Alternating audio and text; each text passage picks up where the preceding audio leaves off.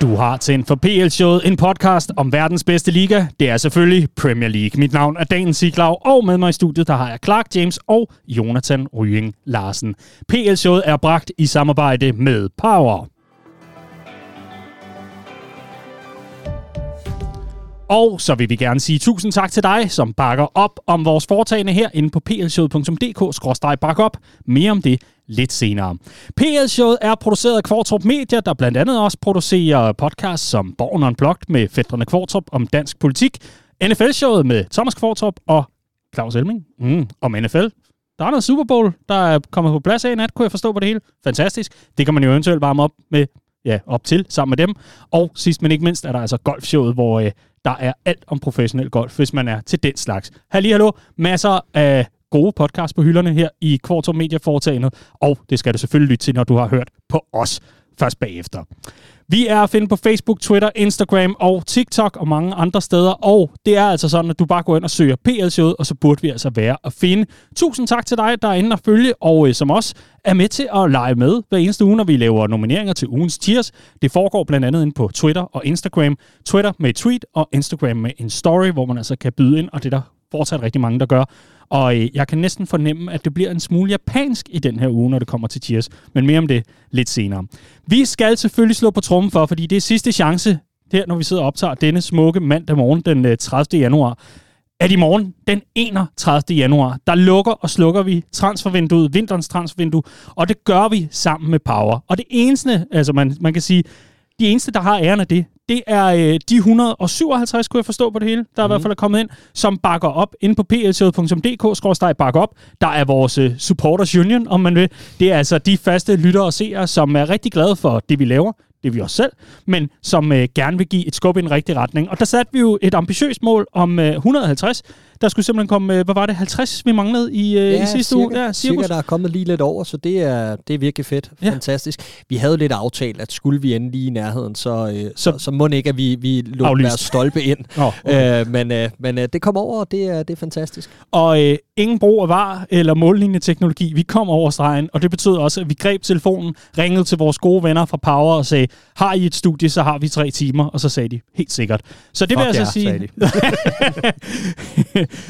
Nøglen ligger under måtten. det betyder, at uh, tirsdag den 31. januar, der kan du se med inde på Facebook fra kl. 19 til kl. 22. Der sender vi altså Transfer Deadline Day live sammen med Power. Og der var en enkelt, der lige var inde og kom til, jamen der er så mange andre, der laver det. ja, men ikke på vores måde. der. Så gå ind og se med. På den måde, hvor man følger transvinduet til dørs, men ikke helt til dørs. Ja, lige, vi lukker lige to, to timer, timer før. Så der er lidt suspense. Ja. Vi skal ja, også have noget at snakke om på næste mandag. Ja, præcis. Og vi har jo en saga for sidst. Ja, det har vi. Har vi det? Kan I ikke huske Bamba Dieng, den her angriber fra fransk fodbold, der øh, var ude i en kæmpe saga af et misset lægetjek? Det er rigtigt. Det er jo fortsat her i januar. Der er en opfølger, og den lover vi at komme ind på i morgen. Ja. Der er også en opfølging på Arthur Melo. Om talte du i høje Nej, det er der nemlig ikke. Åh, oh, for fanden, gutter. Vi har en masse FA Cup fodbold, vi har en fyring i Everton, og så har vi altså selvfølgelig den store transfer gennemgang her, også i podcasten. Så hvis du ikke har tiden tirsdag aften, selvfølgelig har du det, men skulle det nu være, så er der selvfølgelig også en uh, transfer roundup her i denne uges udgave af PLC. Det bliver super fantastisk. Men inden da, så skal jeg høre, Clark, hvordan var Klippeøen? Du har været på Bornholm. Jeg har været på Bornholm. Det, øh, jeg tog afsted i torsdags for at uh, tage med et par gutter i, uh, i sommerhus. Vi havde uh, lejet noget på, på Airbnb, noget ude ved vandet, hvor at man ligesom kunne...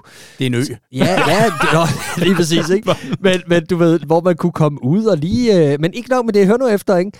Hvor man lige kunne gå ud og gå en tur langs vandet, eventuelt vinterbad og sådan noget. Men det, vi har set allermest frem til ved det her hus, det var, at der var sådan en vildmarksbad. Ja. Og i beskrivelsen af det her hus, der var det at komme ud og bruge det her vildmarksbad og øh, sidde og hygge jer, mens I kan se stjernehimlen over den smukke ø og alt det her. Ikke? Så vi var blevet totalt solgt på denne her idé om det og kommer så over for at vide, kan I lige komme en halv time senere, ham her udlejeren og sådan noget. Ja, det kunne vi godt og sådan noget. Vi kørte ned og handlede ned i byen, så vi havde mad til hele weekenden og sådan noget. Det var ude i ingenting, ikke? Og så øh, kommer vi ind i det her hus, og så er han super flink, ham med udlejeren. Ja, og der er ikke det, der ikke kan lade sig gøre. Brændeovnen, mand, den kan jo varme det hele op, og jeg har skåret tre til hele weekenden, og det bliver super. Så siger vi, jamen fedt nok og sådan noget, og fed kaffemaskine og sådan noget. Så siger vi, åh ja, der er desværre sprunget et rør, og nå, okay, det var ærgerligt. Og sådan. Så siger jeg, nå, men vi har i det mindste det her vildmarksbad. åh, det skulle I have sagt, mand fordi... Jamen, ved du hvad, skide være med det. Næste gang I kommer, ja, ja. så skal I bare tage en dag mere, mand. Fordi så kan vi nå at varme det op. Det tager nemlig nogle dage at varme det der op og sådan noget.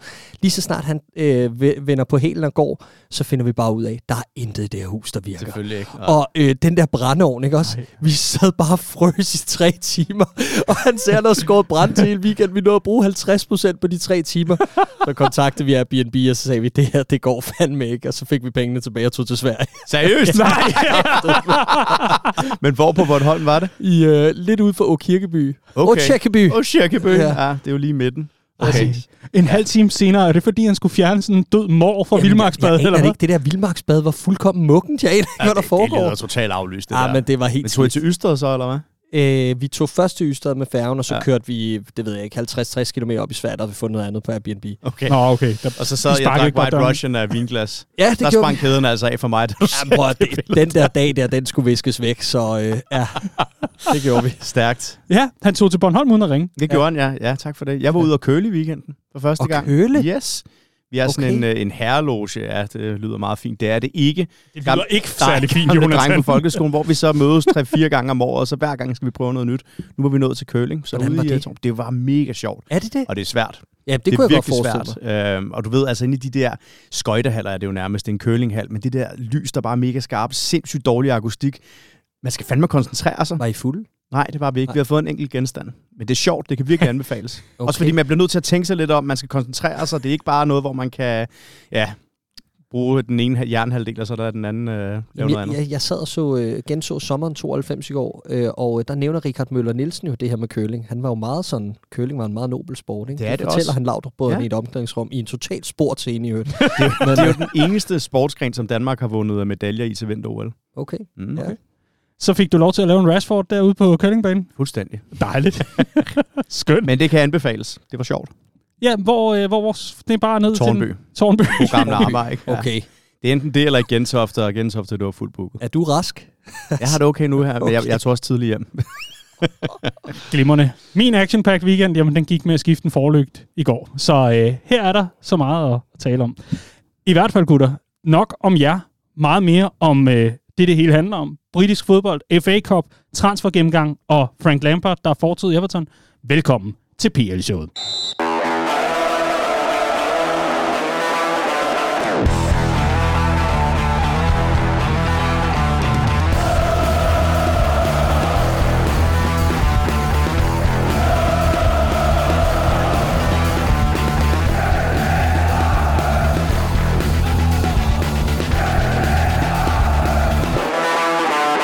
En uge fuld af kopfodbold er forbi, og transfervinduet lukker om lidt. Hvad lærte vi af ugen, der er gået? Hvordan har klubberne ageret på markedet? Vi finder svarene i denne uges udgave, hvor der også er fokus på generalprøven i mesterskabskampen. Og så ser vi nærmere på Frank Lampards fyring i Everton. Er Sean Dyche manden, der kan redde karamellerne ud af ilden?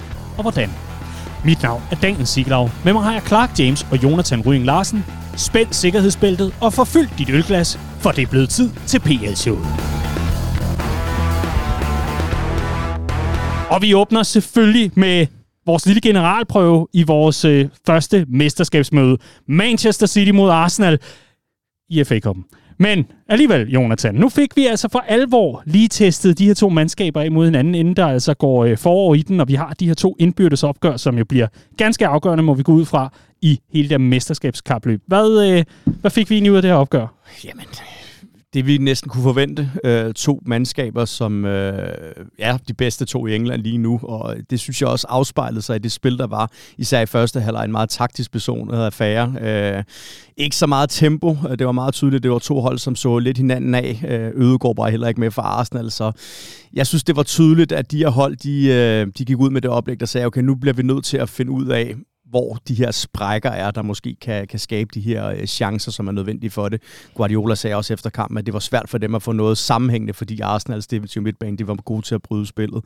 Levede lidt mere op efter pausen, og, og så kom der jo den her vanvittig flotte aktion. Første Jack Grealish, synes jeg, som øh, væbner sig lidt med tålmodighed, da han modtager bolden, og ser så Arke komme, og øh, ja, han køler den jo ind med sit kolde høje. Jeg mener faktisk, det var første gang i karrieren, at han formoder at score med sit dårlige ben. Men sindssygt godt sat ind, og øh, så forsvarer de den hjem, og tillykke til Manchester City. Jeg tror, Arsenal græder lidt tørre tårer, for det betyder jo, at de kan koncentrere sig om, om Premier League og Europa League nu. Øh, men alt i alt en fortjent sejr, og nu står det altså 7-1 i Pep Guardiolas favør i de her indbyrdes opgør, han har haft med Mikel Arteta. Så øh, lige nu ser det ud til, at han, han har the upper hand. og netop det der med at have the upper hand, det er en psykologisk virkelig vigtig sejr for Manchester City der. Det er jeg ikke i tvivl om. Selvom at Arsenal godt kan leve med at være ude af FA-koppen, så er der bare et eller andet med at vinde det første stik, når de går ind til de her tre øh, indbyrdes opgør. Også når det sker på måden, det gør, for Arsenal læser jo ikke ned eller stiller med komplet reserve øh, betonet mandskab. Det var, jo, det var jo nogenlunde noget, man kunne forvente fra begge hold. Der var lige en 3-4-5 ændringer, og så var det ellers øh, en, en stærk kåre. Ikke? Øhm, og, øh, og, og det betyder meget for, øh, for Pep Guardiola City. Det er jeg helt overbevist om at, at, at få denne her mulighed for at skabe noget momentum nu efter denne her øh, pep-talk, som vi var inde på i, i, i sidste uge.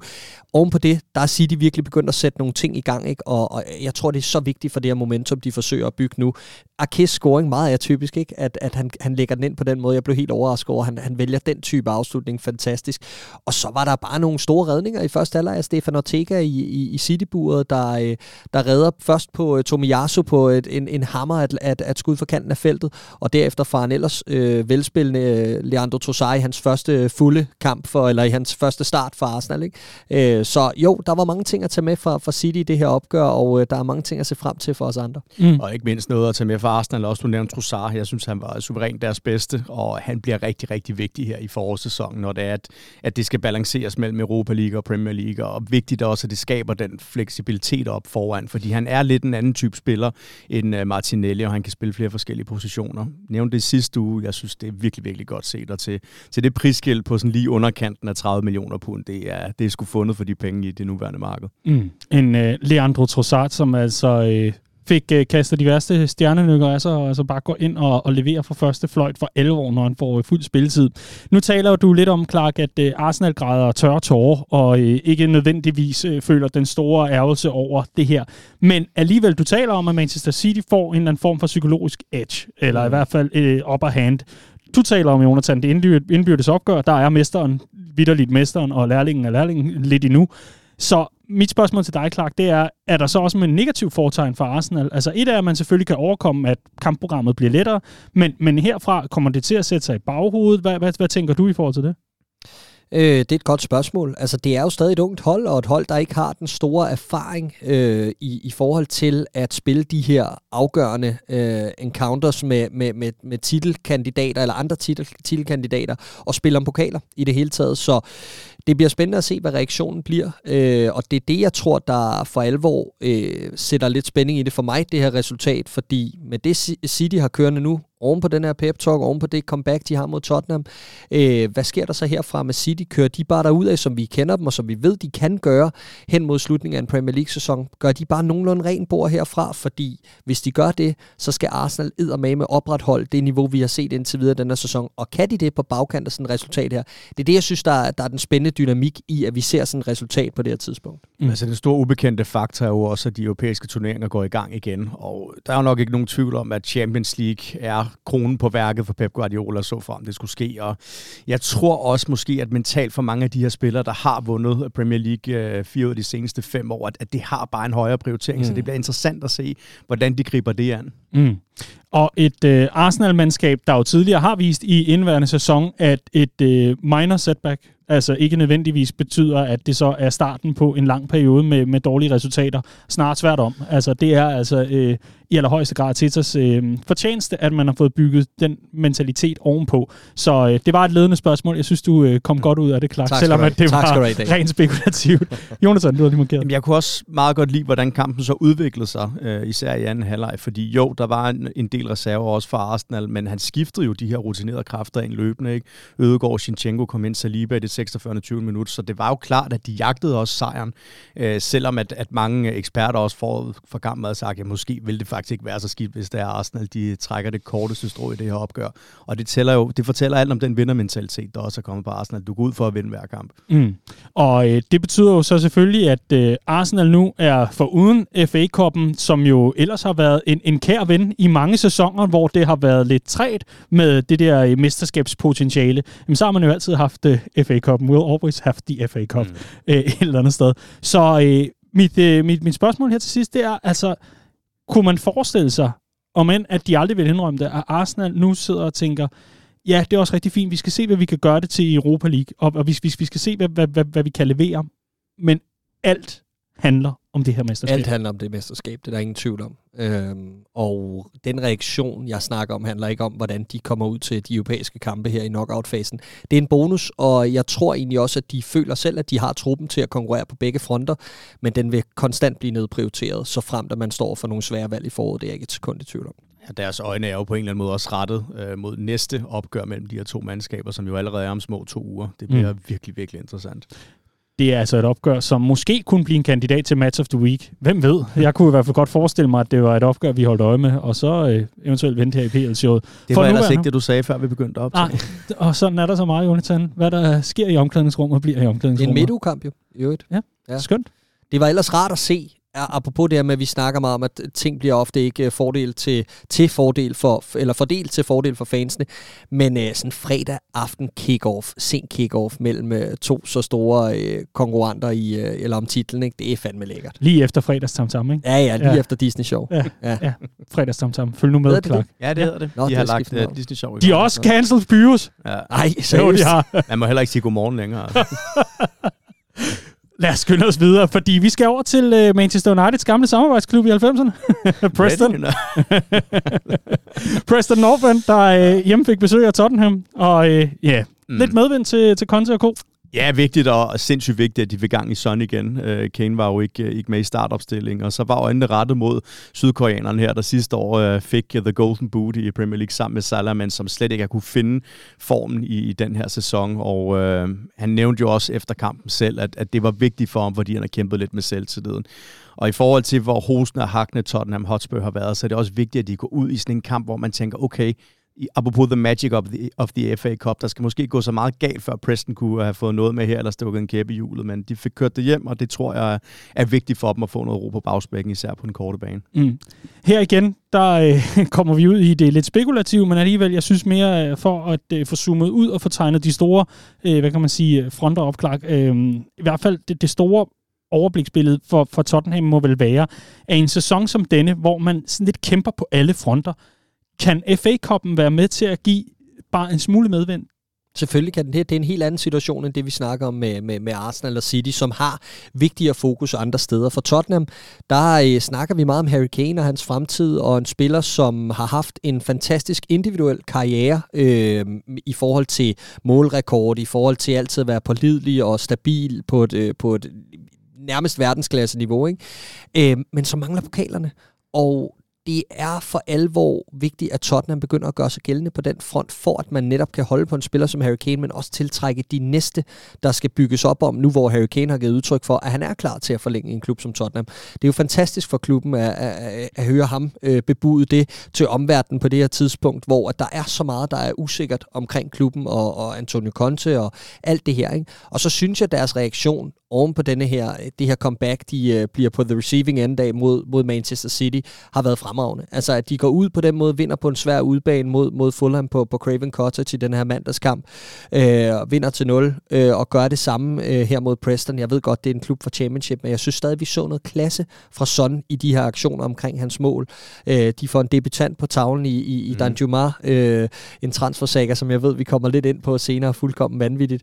Øh, og, og det synes jeg er vildt nok, fordi alle overskrifterne efter den her City-kamp hed, at Tottenham var over de sidste 10 kampe i Premier League, mener jeg, eller i hvert fald en eller anden skala i Premier League, var de dem, der havde lukket flest mål ind. De var virkelig, virkelig sløje øh, på den defensive del af spillet. Og, øh, og det går de bare ind og strammer ind og, øh, og, og får rettet skuden op. Det synes jeg, det synes jeg fortjener applaus. Og når vi så kigger på en turnering som FA Cup'en, Jonathan, så er meget jo ligesom bundet op på, ikke mindst selvfølgelig, lodtrækningsheld, altså at man øh, formentlig øh, kan spare nogle kræfter i nogle opgørende, hvor man ikke møder direkte rivaler fra, fra ligaen, og, og så, så bliver det hele en lille smule nemmere og, og mere overkommeligt. Men hvis vi får en spiller som Son i gang for Tottenham, tror du så, det er med til at løfte resten af kollektivet? Ja, altså det har man jo set i de hold, som klarer sig allergodt. Så nytter det ikke noget, at du kun har en enkelt streng at spille på, og det har jo lidt været fortælling om Tottenham, som du også kom ind på, Clark. Øhm, så ja, sindssygt vigtigt, og nu har de jo fået den her forstærkning også tidligere Bournemouth-angriber, som mm. i mhm. denne sæson har nettet seks gange for Villarreal i alle turneringer. Øh, vigtigt også, at han får en rigtig, rigtig god start, Dan Juma, fordi det kan jo også vise sig, at han kan han kan aflaste både Son mentalt, men i særdeleshed også øh, Kane, som, er, som virkelig bare har, øh, har stået for stort set alle scoringerne for Tottenham Hotspur. Øhm, så ja, lige nu er det, er det med lille pil op, mm, efter en, en rigtig turbulent tid for, for Spurs. Efter en rigtig turbulent tid, øh, i hvert fald øh, noteret. Er der yderligere kommentarer til, til Spurs? Fordi øh, så skal vi til det rigtige Manchester United, og ikke bare venskabsklubben. øhm, det har været en ganske glimrende kopuge for Ten Hag og Company.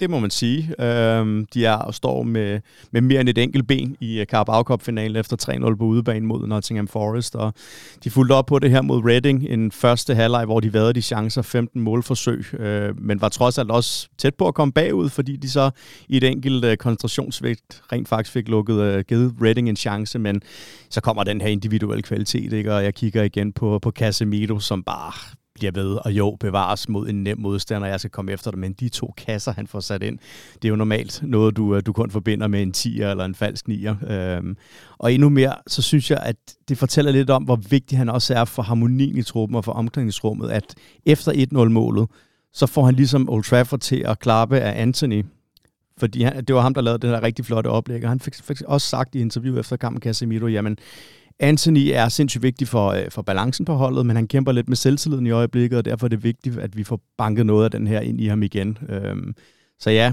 vi er nået til et sted som Manchester United-fan, når der er, man møder de her sådan lidt mindre bemidlede hold, så sidder man ikke med den samme klump i maven, som man har haft de seneste, seneste snart 10 år. Jeg synes, det er, så, øh, det er så fornuftigt ud, men også en semidyr omgang. Christian Eriksen udgår med en skade efter et rigtig, rigtig voldsomt indgreb af Andy Carroll, og han forlod Old Trafford på, øh, på krykker. Øh, og jeg vil gerne lige knytte en kommentar til det, fordi jeg overvejede at give Andy Carroll ugens Bayern, det går til en anden. Men det var meget tydeligt, at oplægget for ham, det var at komme ind og øh, simpelthen bare sidde i knæhaserne på, på United-spilleren. Jeg har ikke noget imod, at du spiller hårdt, men, men det, var, øh, det var over grænsen det her, og han fik jo også meget sjovt. Øh, ja. Det virker klodset meget, meget under ikke? Øh, øh, at, ja. Det er faktisk Andy Carrolls karriere i, i, i en sætning. Det ja, der. og se ham vade ud af Old Trafford med nummer to på ryggen øh, i, i det nogle 60. minut, ja, det er sgu egentlig meget fint opsummeret. Øh, ja, men imponerende af United, at de, øh, at de fortsætter den der kurs, også efter de led det knæk i Premier League ovenpå en, en, en, et sent udlignende mål fra, fra Crystal Palace i, i, i den her midtugekamp, og efterfølgende nederlaget til Arsenal til sidst, at man på den måde stadig øh, retter skuden op og, og, og fortsætter kursen. Nu skal vi selvfølgelig se dem øh, komme tilbage på sporet i Premier League også, hvor der øh, venter et lidt sværere program, end det man ligesom begynder at sammensætte den her positive stime af, og det bliver spændende at se, hvor det ender henne. Men det peger i retning af en flot kopsæson, det øh, er det allerede alene med en, med en, øh, med en Liga Cup finale deltagelse, og dertil også en top 4 placering, og det må være yderst godkendt. Jeg har simpelthen et spørgsmål til dig, Clark. Ja, jeg kan ikke vente. Hold da op. Dine øjne løg. Mm. Er du misundelig på Manchester United over, de hentede Casemiro? Øh, puh, den er sat på spidsen i øjeblikket. Men i og med, at han kun næsten er lige så god som Stefan Bajsetic, så vil jeg sige nej. Jeg tror du skulle nævne Automelo igen. Nej. Nej. Nej, men selvfølgelig på, at jeg, jeg, jeg synes, det er svært at komme udenom, at han er en af verdens bedste på sin position. Og jeg havde egentlig forventet, at man fik en spiller, der var en smule mæt, og det blev sådan lidt en klassisk øh, United-omgang. Øh, også med det tidspunkt, han kommer ind på efter den svære sæsonstarter. Det virkede bare sådan lidt som desperation og øh, panik før lukketid for, for United endnu en gang. Og han har fuldstændig taget røven på mig og mange andre øh, Premier League-fans, det er helt overbevist om. Øh, og han bliver formentlig sæsonspiller i Manchester United, hvis han bare opretholder et nogenlunde niveau herfra til, til afslutning. Han er i hvert fald stor favorit mm. til at vinde uh, Sir Matt Busby Award, uh, og jeg tror også, jeg taler for mange United-fans, når jeg siger, at jeg er fuldstændig enig, Clark, fordi da de betalt 60 millioner pund for ham i sommer, en spiller, der er fyldt 30, og som har vundet alt, hvad der er værd at vinde med Real Madrid, så tænkte jeg, okay, kommer han ikke bare på grund af en, en paycheck, men øh, han har virkelig øh, sat noget gejst i, i det her Manchester United-mandskab, og han nyder det tydeligvis, og øh, ja, al er respekt for det. Der er godt nok stor forskel på Madrid og så det nordlige England, men øh, han har må kunne se en, en mening med galskaben her, ikke? og han er jo på den måde med til at bygge noget nyt op. Øh, en vindermentalitet, som ikke har eksisteret på Old Trafford i rigtig mange år. Mm. Jonathan uh, Kvartrup Geisling, uh, her fra øh, PL-shows lægebord, hvad, hvad er udsigterne i forhold til Eriksen? Jeg er ikke så skarp der er på ikke, den. der er ikke kommet de store meldinger endnu. Må ikke, at Ten Hag kan bliver spurgt ind til det før det her returopgør mod Nottingham Forest i, midtugen, men det der med, at han forlader Old Trafford på krykker, det er ikke positivt, og han har været ekstremt vigtig også for balancen på, på den her midtbane. Derfor vil det heller ikke undre mig, hvis det er United, de rent faktisk er aktive her til allersidst i transfervinduet, fordi de er stadigvæk tyndt besat ind på midtbanen. De her reserver i blandt andet Scott McTominay, det er, ja, det er er ikke godt nok, hvis det er, at de skal holde fast i den her fjerdeplads, og også gå efter guldet i både Liga-koppen og FA-koppen. Man kan godt mærke på United, at, øh, eller på Ten Hag, at han har tillid til en meget, meget smal kåre på det her hold, fordi der er rigtig mange, der spiller hver gang, også i øjeblikket, hvor man har midtugekampe hele tiden. Øh, så, så det skelet, øh, det er meget, meget øh, magert, vil jeg sige, øh, og, og Christian Eriksen er en yderst vigtig brik sammen med Casemiro derinde og ned til de næste, der er altså et, et hop-niveau. Ikke? Og vi så netop, og jeg ved godt, jo, Arsenal suverænt Englands bedste hold lige nu, men da Scott McTominay trådte ind i startopstillingen i stedet mm. for Casemiro, de blev fuldstændig løbet over enden på midtbanen. Og så jeg er slet ikke i tvivl om, at alarmklokkerne de ringer lidt øh, her i Manchester. Mm, I kan lege Fabinho? Nej, tak. Hold da kæft, man. Kan I mærke, at tiderne skifter lidt? Hold op. Hvad, øh, Jonathan, øh, man har et ben i en finale jo? Ja. Ja. Og derfor forventer jeg også, at øh, det her returopgave mod Nottingham Forest vil byde på nogle udskiftninger her i startopstillingen. Også fordi de har en svær kamp mod Crystal Palace i weekenden. Så må ikke, at vi får nogle af de unge spillere at se, og måske også Tom Heaton, eller måske endda Jack Butland i mål. Jeg synes også, det er vigtigt, at, at der kommer en pause til nogle af de her faste spillere nu, som du nævner. Især fordi det må ikke glippe det her. Det må det simpelthen ikke, og det ja. gør det heller ikke. Selvfølgelig lukker de ikke tre mål ind på, på hjemmebane mod Forest. Hermed Jinxet. Fantastisk, yes. Jonathan. Øh, det godt arbejde. Godt nu. ja, værsgo. Jeg, øh, der var nogen, der allerede havde bestilt billet til Wembley. Nu går de ind og se, om der var afbestillingsforsikring på det lort. Selv tak. Jonathan, øh, sådan en, øh, en, en kopfinal. Hvad, hvad, hvad, hvad vil det kunne for Ten Hag? Det er jo lige om lidt, kan man sige. Ikke? Så hvad, hvad, hvad vil det kunne for Ten Hag og hele, hele klubben som sådan, og fællesskabet? Og, ja. Det vil i hvert fald være et øh, vink med en vognstang om, at det går i den rigtige retning. Og sidste skete, det var jo også under Mourinhos første sæson i Manchester United, hvor der var noget gejst, fordi lige pludselig så sad man med fornemmelsen af, at okay, vi, vi er med, hvor det er sjovt igen. Og jo, det var en helt anden type fodbold, de spillede under Mourinho, nogle andre spillere. Men det udgangspunkt, som Ten Hag overtog Manchester United fra her i, øh, i foråret, hvor det simpelthen bare var en, en brændende container, han overtog, så er det alligevel vildt, at det er gået så hurtigt, og det giver mig som United-fan noget øh, tro på fremtiden, øh, både på den korte og den mellemlange bane. Vi må heller ikke glemme den anden semifinal, Clark, fordi øh, Manchester United, hvis det er dem, der kommer i finalen, nu må vi se, øh, står jo enten over for Newcastle eller øh, Southampton. Ja, nu har jeg styr på, hvordan øh, de der lodtrækninger de faldt ud, Jonathan. Men øh, Newcastle får trukket i hvert fald første stik i, øh, i deres øh, semifinale. Hvis, hvis vi går ud fra, at øh, Southampton ikke leverer miraklet, og øh, altså faktisk får præsteret og får hedde en finalplads. Hvis vi nu går ud fra, at Newcastle gør arbejdet færdigt, mm.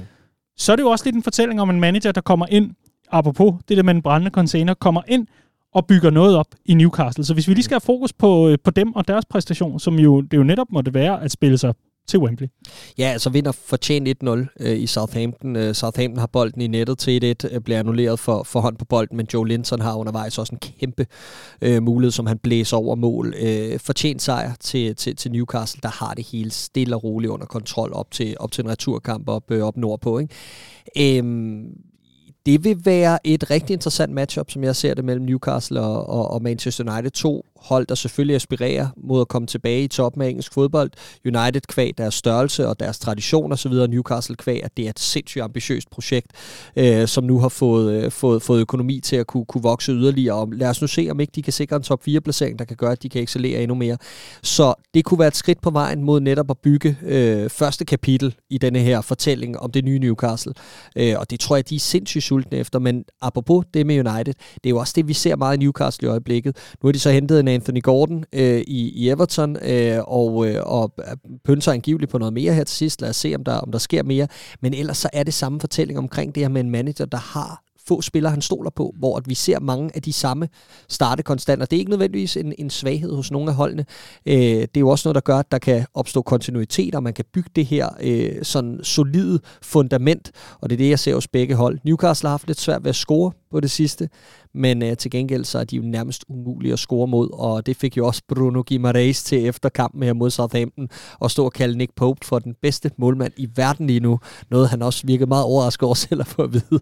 Øh, men okay, fedt at se holdkammeraterne bob hinanden op, ikke? Lidt har også ret, og så frem det bliver United Newcastle i finalen, så er der også lidt 90'er vibes over det, ikke? hvor de her øh, to mandskaber, de kæmpede nogle drablige kampe. Det var dengang far var dreng. Mm. Ja, lige præcis. Og i øh, Clark, øh, Newcastle på sidste dag, der fortæller man, at man har lavet en forhåndsaftale med Jude Bellingham. Hvor, hvor højt skal du op, før du hopper ned? Og ja, fjerde sal. Ja, ja.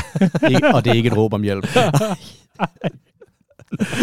Ej, jeg skal nok lade dig være. Bare rolig. Nu skal vi snakke om noget helt andet, fordi vi skal selvfølgelig en tur til Amex Stadium, hvor Brighton mødte Liverpool. Således opløftet. ja. Ja, du er efter mig i dag, Daniel. Nej, altså, jeg driller dig bare med det. ikke nok med det mandag, okay, trods alt den sidste af slagsen i januar, ikke? Men, uh... ja. Hvordan tror du, jeg havde det hele sidste sæson? Jamen, det kan jeg slet ikke sætte mig ind i. Det kan jeg jo efterhånden lidt, men uh, ja.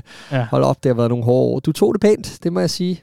Ja. Tak. Hvis, hvis Liverpool var en svømmepøl, var det så et vildmarksbad i Kirkeby? Som ja. man siger. Ja. ja. det har jeg altid sagt. Ja.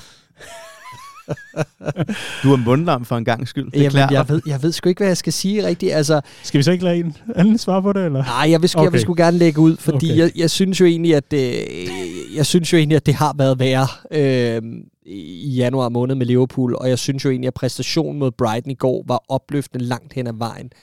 Problemet er bare, at man kan mærke, at der var en eller anden form for tilfredshed over øh, præstationen og øh, kampen som helhed fra Jürgen Klopp efterfølgende på trods af, at man taber to i de overtiden til Brighton efter at have ført. Altså, det er jo lidt der, man er, man er landet, og det tror jeg var, var, var sådan et alvorligt wake-up call for mig i, at, at det er farligt det her. Altså, det, det kan godt gå hen og blive permanent, at man er sat af, at det ikke bare er et formdyk, men at, at tingene bevæger sig hurtigt omkring en, hvis ikke man investerer i de rette områder i truppen. Og jeg synes jo, at Kampen i går er et fremragende eksempel på en klub, der har fuldstændig styr på rekrutteringen, har styr på den vej, de skal, på trods af, at de også havde mange afbud til, øh, til øh, startopstillingen. Øh, Brighton Lalana øh, ude med en skade. Øh, Colwell, en spiller, der har øh, været i fremragende form nede i forsvaret, sad ude. Og så selvfølgelig Caicedo oven på den her transfersaga, var også ude af det her Brighton-hold, så det burde jo på papiret være noget, man kunne lege med.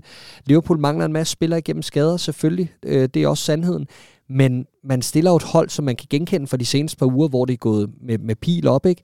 Og, øh, og der er bare nogle spørgsmål også at stille omkring trænerstaben i nogle af de beslutninger her. Altså, vi, vi, vi hørte Jürgen Klopp sige tilbage i august måned, at, øh, at han tog fejl omkring den her midtbanesigning, og at det aldrig skulle være kørt til, helt til sidst til vinduet.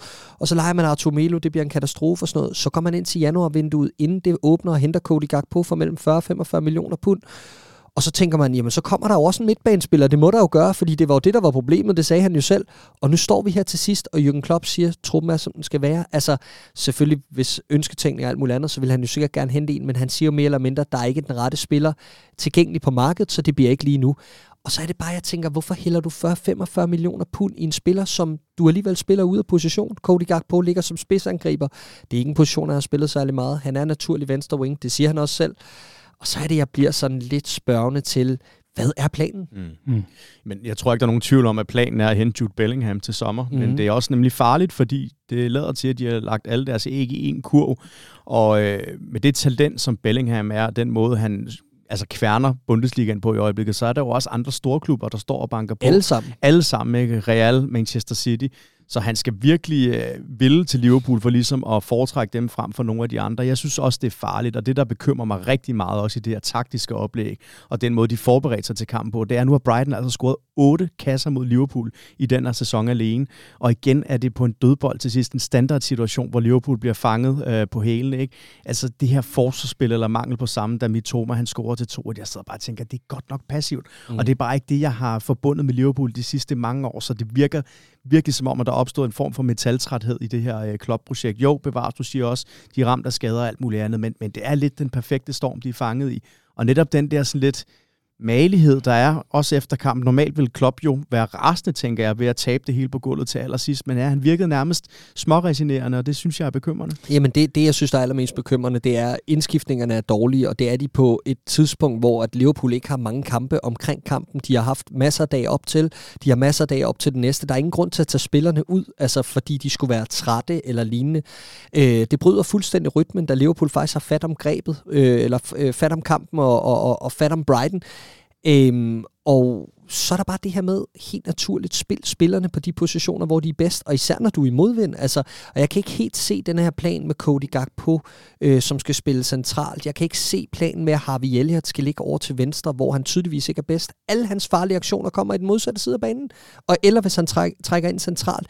Så jeg, jeg tror bare, der er nogle ting, hvor... At, og det var, det var endda spørgsmål, jeg sad med i sidste weekend, da Liverpool spiller 0-0 mod Chelsea da der er spillet 12 minutter det opgør, der sidder jeg og tænker, hvad sker der med den her konstellation op foran?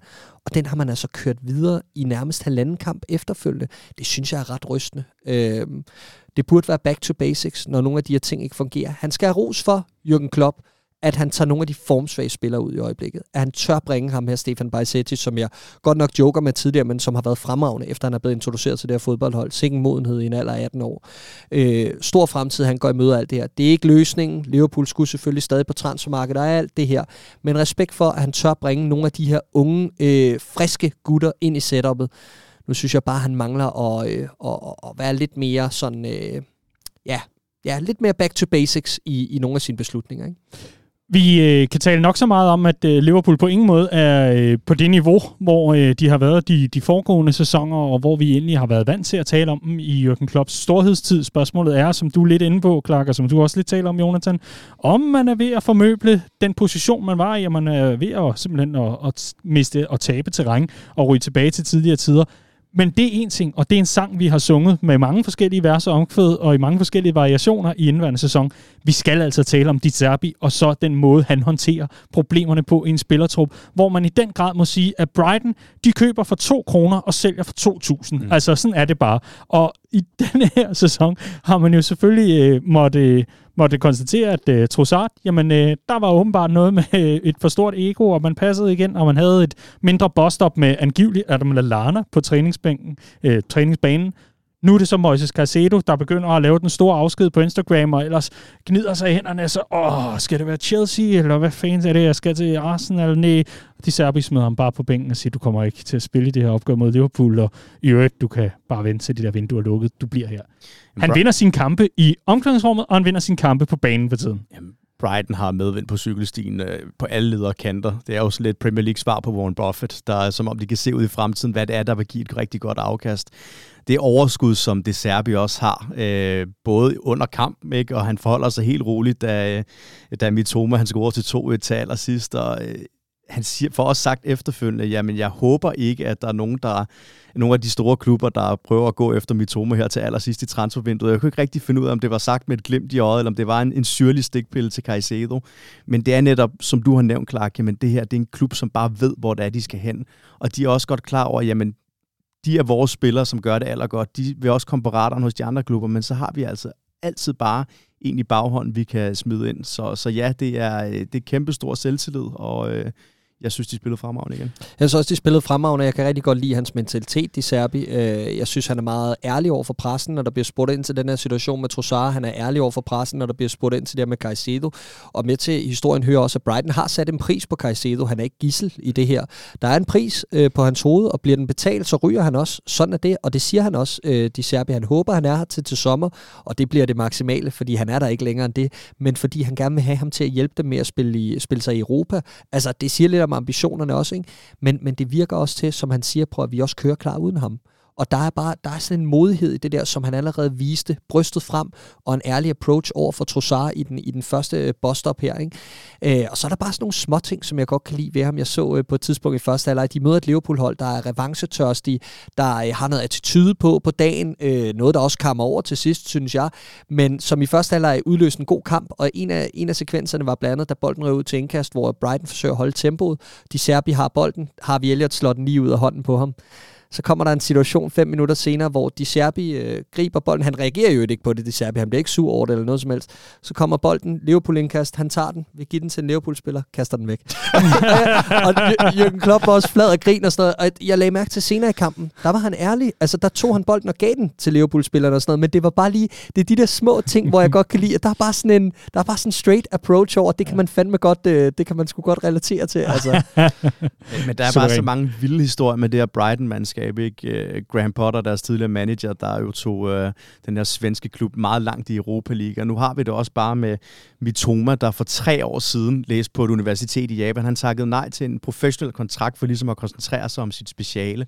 Og han endte med at, uh, at få sin eksamen ved blandt andet at lave et speciale på, øh, hvordan dribling det ligesom er med til at forme fodboldspillet. Og noget af det data, han indsamlede, det var ved at simpelthen at strappe sådan en GoPro, GoPro-kamera på hovedet af sig selv, og så ligesom filme, mens han driblede, når det var, han trænede og spille kamp. Og det fik han så, så skrevet en eksamensopgave på. Ja, men det er vildt, ikke? Øh, og nu, det er jo tydeligvis betalt sig, fordi han er ja. en af de bedste dribler i Premier League lige nu. Det er han da. Altså, fremragende Simpelthen bare det japanske ruk. Altså, ja, jeg, med, med trommedans. Så. Jeg, jeg tror helt alvorligt ikke, at han, han lavede sjov øh, i, i sin kommentar om Mitoma. Det kan jeg da ikke forestille mig. Nope. Han er jo fuldkommen fremragende. Han er en af Premier Leagues bedste fodboldspillere. Mm. Prøv at overveje, at han er blevet det på så kort tid. Som jeg så i en tweet om i går, at er fodbold ikke fantastisk? For fire måneder siden anede vi ikke, hvem den her japanske øh, knægt var, der, der kom fra belgisk fodbold. Og man har en eller anden idé om, at han er 19 eller 20 år. Han er 25. Ja. Altså, det, hvordan ved vi ikke, hvem han er? Ikke? Altså, det er, det er jo fremragende. Og ja. den, den rise, han har i øjeblikket i sin værdisætning. Altså, vil Brighton sagt ja til 50 millioner pund for ham der, hen mod deadline day. Meget godt afkast igen. De betalte ja. 2,5 millioner pund for Men det tror jeg ikke, de vil. Nej. Ja. Sådan er det jo. før til sommer, og de kan tillade sig at sige ja, nej. præcis. Ja. Og han har et rigtig, rigtig flot eksamensresultat, han også skal fremvise. Så kan man lige smide et par pund oven i den pris. Gutter, det er rigtig, rigtig udmærket. Det hele Brighton altså videre i FA-koppen på bekostning af Liverpool og øh, Brighton, der i den grad har de op og hen mod Klopps tropper i indværende sæson. Well done, well done. Men inden vi øh, skal til at tale Frank Lampard-fyring og tage resten af runden og transfergennemgang og så videre, så skal der jo spoiles. Ja, det skal der. Det skal der. Nu er det altså, at du skal begynde at spole, kære lytter, hvis du ikke vil have ødelagt sæson 2 af Welcome to Wrexham, fordi... Hvad så? I er begge to, I skrev altså enstemmigt ind i vores tråd der skal tages Wrexham. Åh, oh, men altså, sikke en Hollywood-kamp. Det er de var, nemlig en Hollywood-story, de var det for uh, i, uh, i FA Cup mod Sheffield United. Altså, hold da kæft. Der var kørt en helt stor karavane ind på, uh, på uh, hvad hedder den? Hvad er det, den hedder hjemmebanen? Uh, racecourse. Racecourse, det er rigtigt, ja. Uh, og der var, altså, prøv at det var med, med, med både Ryan Reynolds og, og hele banden. Alan Shearer var nede på sidelinjen og stod og møde Ryan Reynolds, og ej, men det var det helt store cirkus, ikke? Ryan Reynolds, Ryan Reynolds. Altså, det er så rigtigt, for på et tidspunkt bliver ejer makkerparet Rob McElhenney, hvis nok han, han hedder, bliver præsenteret som that other guy. ja, det er præcis. Og han var ikke på stadion i går, det tror jeg var, fordi Philadelphia Eagles, ja, de spillede på være. hjemmebane i NFC. Eller fordi de aldrig vinder, når han er på stadion. Ja, det, det, men, ja. det, det er nok en blanding af de to ting. Men, og jeg tænkte sådan inden kampstart, det her det går fuldstændig galt, fordi det er blevet kørt op til at skulle være det helt store, og ganske rigtigt kommer de hurtigt bagud, og så tænker jeg, så er det jo bare ikke set. Så ser jeg endda fem minutter senere, at de har udskiftet øh, øh, to mand, øh, som, øh, som er gået ud med skader. Deres to midterforsvar, Præcis. de er sindssygt vigtige. Ikke? Og så skruer jeg over, at jeg skal se med og se, hvad der sker og sådan noget, ikke? Og, øh, og øh, se, hvordan de falder sammen i den her kamp, og de kommer tilbage og leverer et fremragende comeback, kommer på 2-1. Øh, kampen går på 2-2. Øh, Sheffield United får en mand smidt ud i en øh, kontroversiel hændelse, og så scorer Super Paul Mullen til sidst til 3-2, ikke? Men nej, i hvad, 4-95. minut øh, dukker John Egan op og, og udligner og sikrer en omkamp. Men en fantastisk kamp, og man så det også på, på selv, selveste Ryan Reynolds efterfølgende. Han gik sådan og lige viste lidt, øh, lidt tegn til, at han har svedt lidt undervejs. Ikke? Det, er en, det er en fed klub, Wrexham, og jo, det er nemmere at skabe noget godt, når det er, at du har så meget kapital i ryggen, som de har i forhold til de andre øh, klubber nede i National League. Men det er jo også Phil Parkinson, den her legendariske lower league manager, som har været med, jeg ved ikke hvor mange af de her oprykningsfinaler. Han har altså virkelig fået skabt noget gejst her. Jo, hosten og hakkende start, som man så i første sæson af Welcome to Wrexham, men de spiller altså godt nu. BBC havde øh, interviewet to Wrexham-fans efter kampen, der også sagde, jamen, vi er sindssygt stolte af det her hold, fordi vi spiller offensivt, vi er på duberne ved hver eneste kamp, og vi jagter heldet vi jagter sejren. Det så man også her, at de har en, en sindssygt stor tro på sig selv. Og Paul Mullins hentede de jo i Cambridge forud for sidste sæson, altså en League One-klub, som han er bedre end hvad det ellers niveauet er hernede. Ikke? Øhm. Han er så også betalt det bedre, for det hører jo også med. Yes. Det, du siger det jo netop, at de har en enorm kapital i forhold til, at det er en klub uden for ligasystemet. Paul Mullen tjener 1,9 millioner kroner om året. Og det er nogenlunde det samme som nogle af de her, ligasystemet. ja, så nogle af de her Sheffield United-spillere, de også, ja. øh, også hælder ind. Men Det er jo også, det er også fortællingen, og det er Mhm. også det, de kan, og det man kan, når man har en mand som Ryan Reynolds i ryggen. Men jeg er enig, det er fandme en klub, der er bundet op på sit lokale community, og hvor man virkelig kan mærke, at der bliver rykket sammen i bussen. Og man kunne også mærke på de her KF'er, Alan Shearer og så videre, der var forbi, at de synes ikke, at det her det er et teaterstykke. De synes, det er fedt, og at- at der er en, en, sådan en genuine stemning omkring den her klub. Og jeg så også flere være sådan lidt hatende på det rundt omkring på Twitter, blandt andet ham her Mark Goldbridge, øh, Ja, øh, så, som tillykke af dem. Ikke? Og, og jeg kan bare ikke rigtig hate på det, fordi når man har set den her serie, så ved man også, at det er jo bare en klub som alle mulige andre nede i det her engelske ligasystem, der underpræsterer, og en fanskar, der bare jagter noget oprejsning. Og, øh, og det, er, det er på vej efter mange år, hvor man var på, på retten til bankerot, og hvor man øh, flere var i tvivl om, der var et Rexham i morgen. Ikke? Øh, det synes jeg, det er en skøn historie. ja, en tidligere hedderkronet klub. Øh, man skal holde sig for øje, at de her to amerikanske ejere er jo netop også gået ind og for at styrke det der lokale øh, fællesskab. Ikke? De har puttet rigtig, rigtig mange penge i Wrexham, både som by og som fodboldklub, og de er i gang med at renovere stadion, som også var ved at blive solgt til en eller anden ejendomsmassador, før de kom ind og overtog ejerskabet af klubben. Det er det, som er vigtigt ved de her nye ejerskaber, det er, at de tager deres ansvar seriøst, Ja. fordi det handler om ligesom at få byen til at støtte op om det her hold. Det kan jeg virkelig, virkelig godt lide. Jeg er meget enig. Og så bare lige uh, on a final note, øh, Wrexham i de sidste tre kampe i FA-koppen har, de, øh, har der været 18 mål i deres kampe. Det synes jeg er, er fremragende. Og en lille detalje til sidst. Wrexham slog jo faktisk Lyngby ud af Champions League-kvalifikationen, da efter Lyngby blev mester i 1992. Er det rigtigt? Kæmpe katastrofe for Lyngby dengang, der havde en masse EM92-helte. Men så mødte de øh, de daværende valesiske mestre, ja, og måtte øh, lade livet til dem. I, øh, Stod du der som 18-årig på racecourse? Hvad var jeg der? Jeg var tre et halvt år. God Så det er i hvert fald ikke noget, jeg kan huske. Os sige det på den måde. Men det er fedt, og det er jo stadigvæk det, som FA-koppen kan. Ja. Øh, og jeg har også været en af de fans, som har været så lidt de seneste mange år. Åh, er glansen ikke lidt gået af den her verdens ældste kopturnering? Men jeg synes, der har været nogle opgør, også i den her runde, øh, som fortæller, at at det, det er altså stadigvæk noget, der kan byde på nogle overraskelser. Grimsby spiller også 2-2 med Luton. Øh, Grimsby, der jo faktisk gik videre, op, rykket op til League 2 på bekostning af netop Ja, ja, Wrexham ja. ja. i sidste sæson, hvor de vinder Vanvittig kamp. 5-2 i playoff semifinalen, ikke? Øh, ja, men det er fedt. Ja. Det er det sgu. 5-4, ikke? 5-4, ja. Men, men øh, bare, ja, og her til sidst, meget, meget enig i, at FA Cup'en kan en masse, det har vi også set øh, gode eksempler på i den her sæson og i den her weekend. Men vil det ikke, jeg synes det vil betyde noget, at de begynder at udrydde de omkampe, også med de Mhm. omstændigheder, der er omkring fodboldverdenen i øjeblikket. Og hvad vil det ikke have givet sådan en kamp som i går? Du sidder der og ser sådan 3-3 opgør, lad os da få den ind i straffe eller forlænget spilletid. Lad os give det publikum på racecourse øh, den mulighed. Og så kan man sige, når man, hvad, så med, altså, hvad skal så være modellen, hvis hvem skal have fordelen af, at der ikke er omkamp og så videre?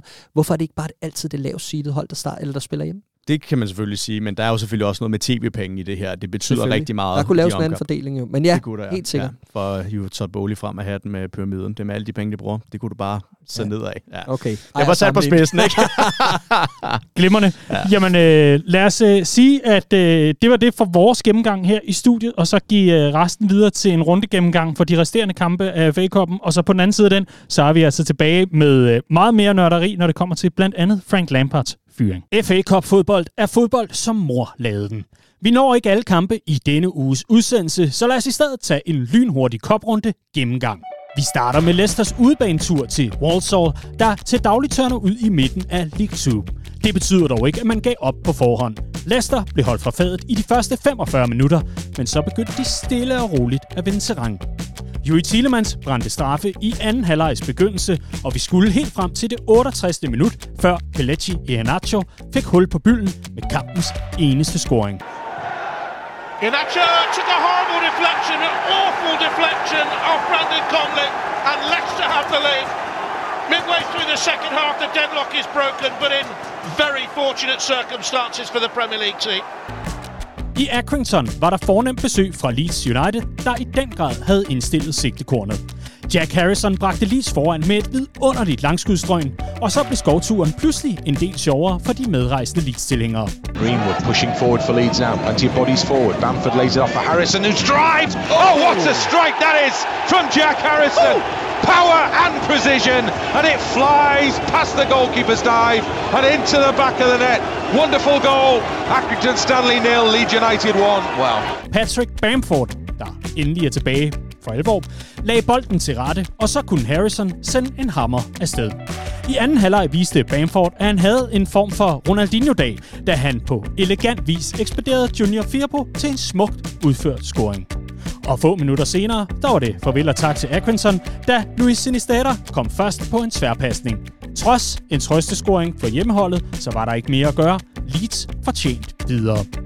På Craven Cottage var FA Cup-opgøret mellem Fulham og Sunderland bare 6 minutter gammelt, da Clark, altså Jack Clark, sendte gæsterne fra Sunderland foran. Det tog noget tid for Marcus Silvas tropper at få revanceret den scoring, og vi skulle helt frem til anden halvleg, før Kearney fik udlignet. Mere blev det ikke til, og dermed er der dømt omkamp på Stadium of Light på næste tirsdag. Vi slutter med Nathan Jones og Saints, der skulle bruge to fra Peru for at sikre sig avancementet. Greenwood pushing forward for Leeds now. Plenty of bodies forward. Bamford lays it off for Harrison, who strides. Oh, what a strike that is from Jack Harrison! Power and precision, and it flies past the goalkeeper's dive and into the back of the net. Wonderful goal. Accrington Stanley nil, Leeds United 1. Wow. Det blev også til en enkelt scoring fra det udlejede Arsenal-stjerneskud Charlie Patino, men det var ikke nok for Blackpool, der måtte indse, at Southampton var for stærke. 2-1 sejr, og det blev dermed også afslutningen på denne uges FA Cup-snak. Og lad os så komme tilbage til PL-studiet. Så gik den ikke længere for Frank Lampard, og øh, det til trods for, at han er blevet fyret i hvert fald en 15-16 gange her i PL-showet. Nu var det nu. Den gik ikke længere. Nej, jeg nåede lige at sige, at jeg ikke ramte den i mandags, men det gjorde jeg jo faktisk, for det skete senere på mandagen, efter vi havde optaget, at øh, han røg ud af døren, og øh, det var vel også på tide, var. Den har vi lavet et par stykker nu. Der, hvor vi har siddet og snakket om et eller andet om mandagen, og så er det sket et par timer Ja, efter, vi har slukket mikrofonen. Sådan er det. Men prøv, det var jo et spørgsmål om tid, før det måtte ske. Øh, 35 point i 38 Premier League-kampe blev det til. Det er simpelthen ikke godt nok. På trods af det her Great Escape, som de formåede i slutningen af sidste sæson. Der var jo en masse øh, uro i truppen til sidst. Øh, Ducouré blev jo smidt helt af holdet, fordi han åbenbart havde været i klammeri med Frank Lampard efter nederlaget til Southampton. Øhm, så ja, altså det gik jo kun én vej, og det er egentlig ærgerligt, synes jeg, fordi i begyndelsen af sæsonen så det ud til, at han havde fundet et eller andet fundament at bygge på, Frank Lampard. Øh, de hentede uh, Tarkowski i Burnley, Connor Cody i Wolverhampton, og, og det var faktisk rimelig solidt i begyndelsen af sæsonen. De stoppede med at lukke de her dumme mål ind, men lige pludselig begyndte det bare at falde fra hinanden igen. Og så er det bare den her nedadgående spiral, når fansene først begynder at vende sig mod dig, når spillerne ikke rigtig kan få det til at klikke sammen. En øh, Dominic Calvert-Lewin, der aldrig rigtig er kommet tilbage fra den her skade, så, så det er bare et stort rod lige nu i Everton, og øh, noget kunne tyde på, at jeg måske også for en gang skyld fik ret. Øh, det lader i hvert fald til, at Sean Dice han bliver udnævnt som Everton-manager inden alt for længe. Ja, den rammer du. Den rammer du. Øh, og det bliver jo så... Altså, det lader det da til. Ja, ja, men det, det, det, det er ikke det. Det er Nå. bare, jeg, jeg, sagde det før, Jonathan, vil jeg bare lige Nå, nævne. okay. ah, gjorde du vel ikke? Ja, det gjorde jeg. Jeg synes bare, man kan få lov til at, at spole tilbage. Det, det er fint, du får lov til at få den. Du får lov til at få den, det er fint. Ja. Go. Nej, men øh, og det bliver jo et spændende fedt, ikke? Altså om det bliver om det bliver noget der bliver for øh, sådan en stop-gap løsning, om det bare er for at overleve og så få, få et nyt navn ind eller altså jeg synes det er det der, der som jeg også anfægtede lidt i sidste uge med, med Everton, det er at, at det, det er sådan man skifter sgu lidt kurs som vi andre skifter undertøj, ikke? Øh, og den trupsammensætning har vi snakket om masser af gange, og jeg synes bare, at den managerjagt, der angiveligt har været øh, iscenesat her på bagkant af, af Frank Lampards fyring, har øh, et, eller andet sted, et eller andet sted eksemplificeret det meget fint. Ikke? Altså, øh, man kigger på både Marcelo Bielsa, som man har til samtale, har angiveligt også haft føleren ud efter Ralf Hasenhyttel, og Sean Dice. Det er jo tre vidt forskellige managerprofiler, ikke? Altså, som, som står for tre øh, fuldstændig forskellige arter typer fodbold. Okay, øh, Leeds har lavet lidt overgangen fra en, øh, en, en Leipzigsk øh, øh, øh model, kan man sige, øh, efter eller til en Leipzigsk model efter Bielsa i, øh, i ansættelsen af, af, af Mars, som, som, øh, som er en, eller var en del af Salzburg i sin tid og, og kender den type fodbold. Så det er på et eller andet tidspunkt, eller på en eller anden måde, kan man godt forstå den intensitet og det høje presspil og sådan noget. Men koblingen til Sean Dyche for de to er jo sindssygt svær at få øje på. Ikke? Øh, det er jo fysik, det er jo, øh, det er jo duelspil, det er andenbolde, det er, altså, det er meget mere direkte, en meget mere direkte og primitiv tilgang, som jeg ser det. Og det er ikke for at tale Sean Dyche øh, af brættet, før han overhovedet er gået i gang, for jeg kan sagtens se, at han godt kan løse nogle af de ting, de hænger i bremsen med nu og her. Netop at få styr på noget af det der med at komme først på boldene og øh, øh, være parat i, øh, i, i forhold til en, en, en, en stram organisation og alt det her. Men jeg synes bare, at det ruder, når man kigger kigger på, de forskellige profiler, de er identificeret. Det stikker nemlig i alle retninger, og øh, det er så 6. manager på lige så mange år i Everton nu, og vi taler alt om fra Sean, uh, Sam Allardyce til Marco Silva til Carlo Ancelotti til Frank Lampard og nu formentlig Sean Dice. Seks vidt forskellige managerprofiler, og det betyder jo netop, at du får en trup, som er sammensat af, af nogle manager, der ikke har andet til fælles, end at de har været trænere for Everton på et tidspunkt. Udover det, så er der en masse uro på de interne linjer med Farhad Moshidi, der angiveligt har sat klubben til salg for 500 millioner pund, for dagen efter at gå ud i medierne og sige, nej, nej, nej, jeg har ikke sat den til salg, jeg leder bare efter nye investorer, der kan være med til at, at få Everton videre på en, en ordentlig rejse. Altså det, det stinker af panik i lukketid, de her. De er så bange for at rykke ned, netop også på grund af det her nye stadionprojekt. Øh, og vi har jo set før, blandt andet, altså der er sådan lidt en Sunderland light over det, øh, en, en too big to fail mentalitet. Hvad sker der, hvis det er, vi rykker ned? Og, og jeg synes, det er vildt, at de går i panik allerede nu, fordi i de seneste sæsoner har vi jo set, jamen selvom du rykker ned fra Premier League, så er det ikke nødvendigvis ens betydende med, at det bare bliver en stejl kurve nedad, hvor du bare ryger længere og længere ned gennem rækkerne. Burnley er de seneste eksempel. Vi talte i slutningen af sidste sæson om, jamen hvis Burnley rykker ned, så går det først rigtig galt. Hey, hallo, nu ligger de faktisk til oprykning. Ganske suverænt i championship. Men, men jeg har svært ved at se en vej ud af det her råd. Det virker som om, at det hele skal nulstilles. Og på den måde tror jeg måske, det er meget fint med Sean Dice, i hvert fald på den korte bane, fordi han kan finde tilbage til de her klassiske dyder om sammenhold, hårdt arbejde, defensiv organisation, i stedet for, at det skal være sådan en eller anden... Øh, ja, en, en transferpolitik, der handler om, at vi vil gerne i Europa på et eller andet tidspunkt, men vi har ikke nogen klar plan for, hvordan mm. det skal ske. Og alle de dyder, du taler om med Sean Dice, var i øvrigt også de dyder, som vi talte om, var med til at få Everton til at overleve i Præcis. seneste sæson. Så yes. ja, ja, det kunne men, jo være, at uh, det jeg, var bare en, jeg synes en, en god repris. Jeg synes ikke, det er en hovedløs øh, ansættelse med tanke på, at Everton skal overleve i Premier League. Der kan jeg se, at dem gør det meget værre.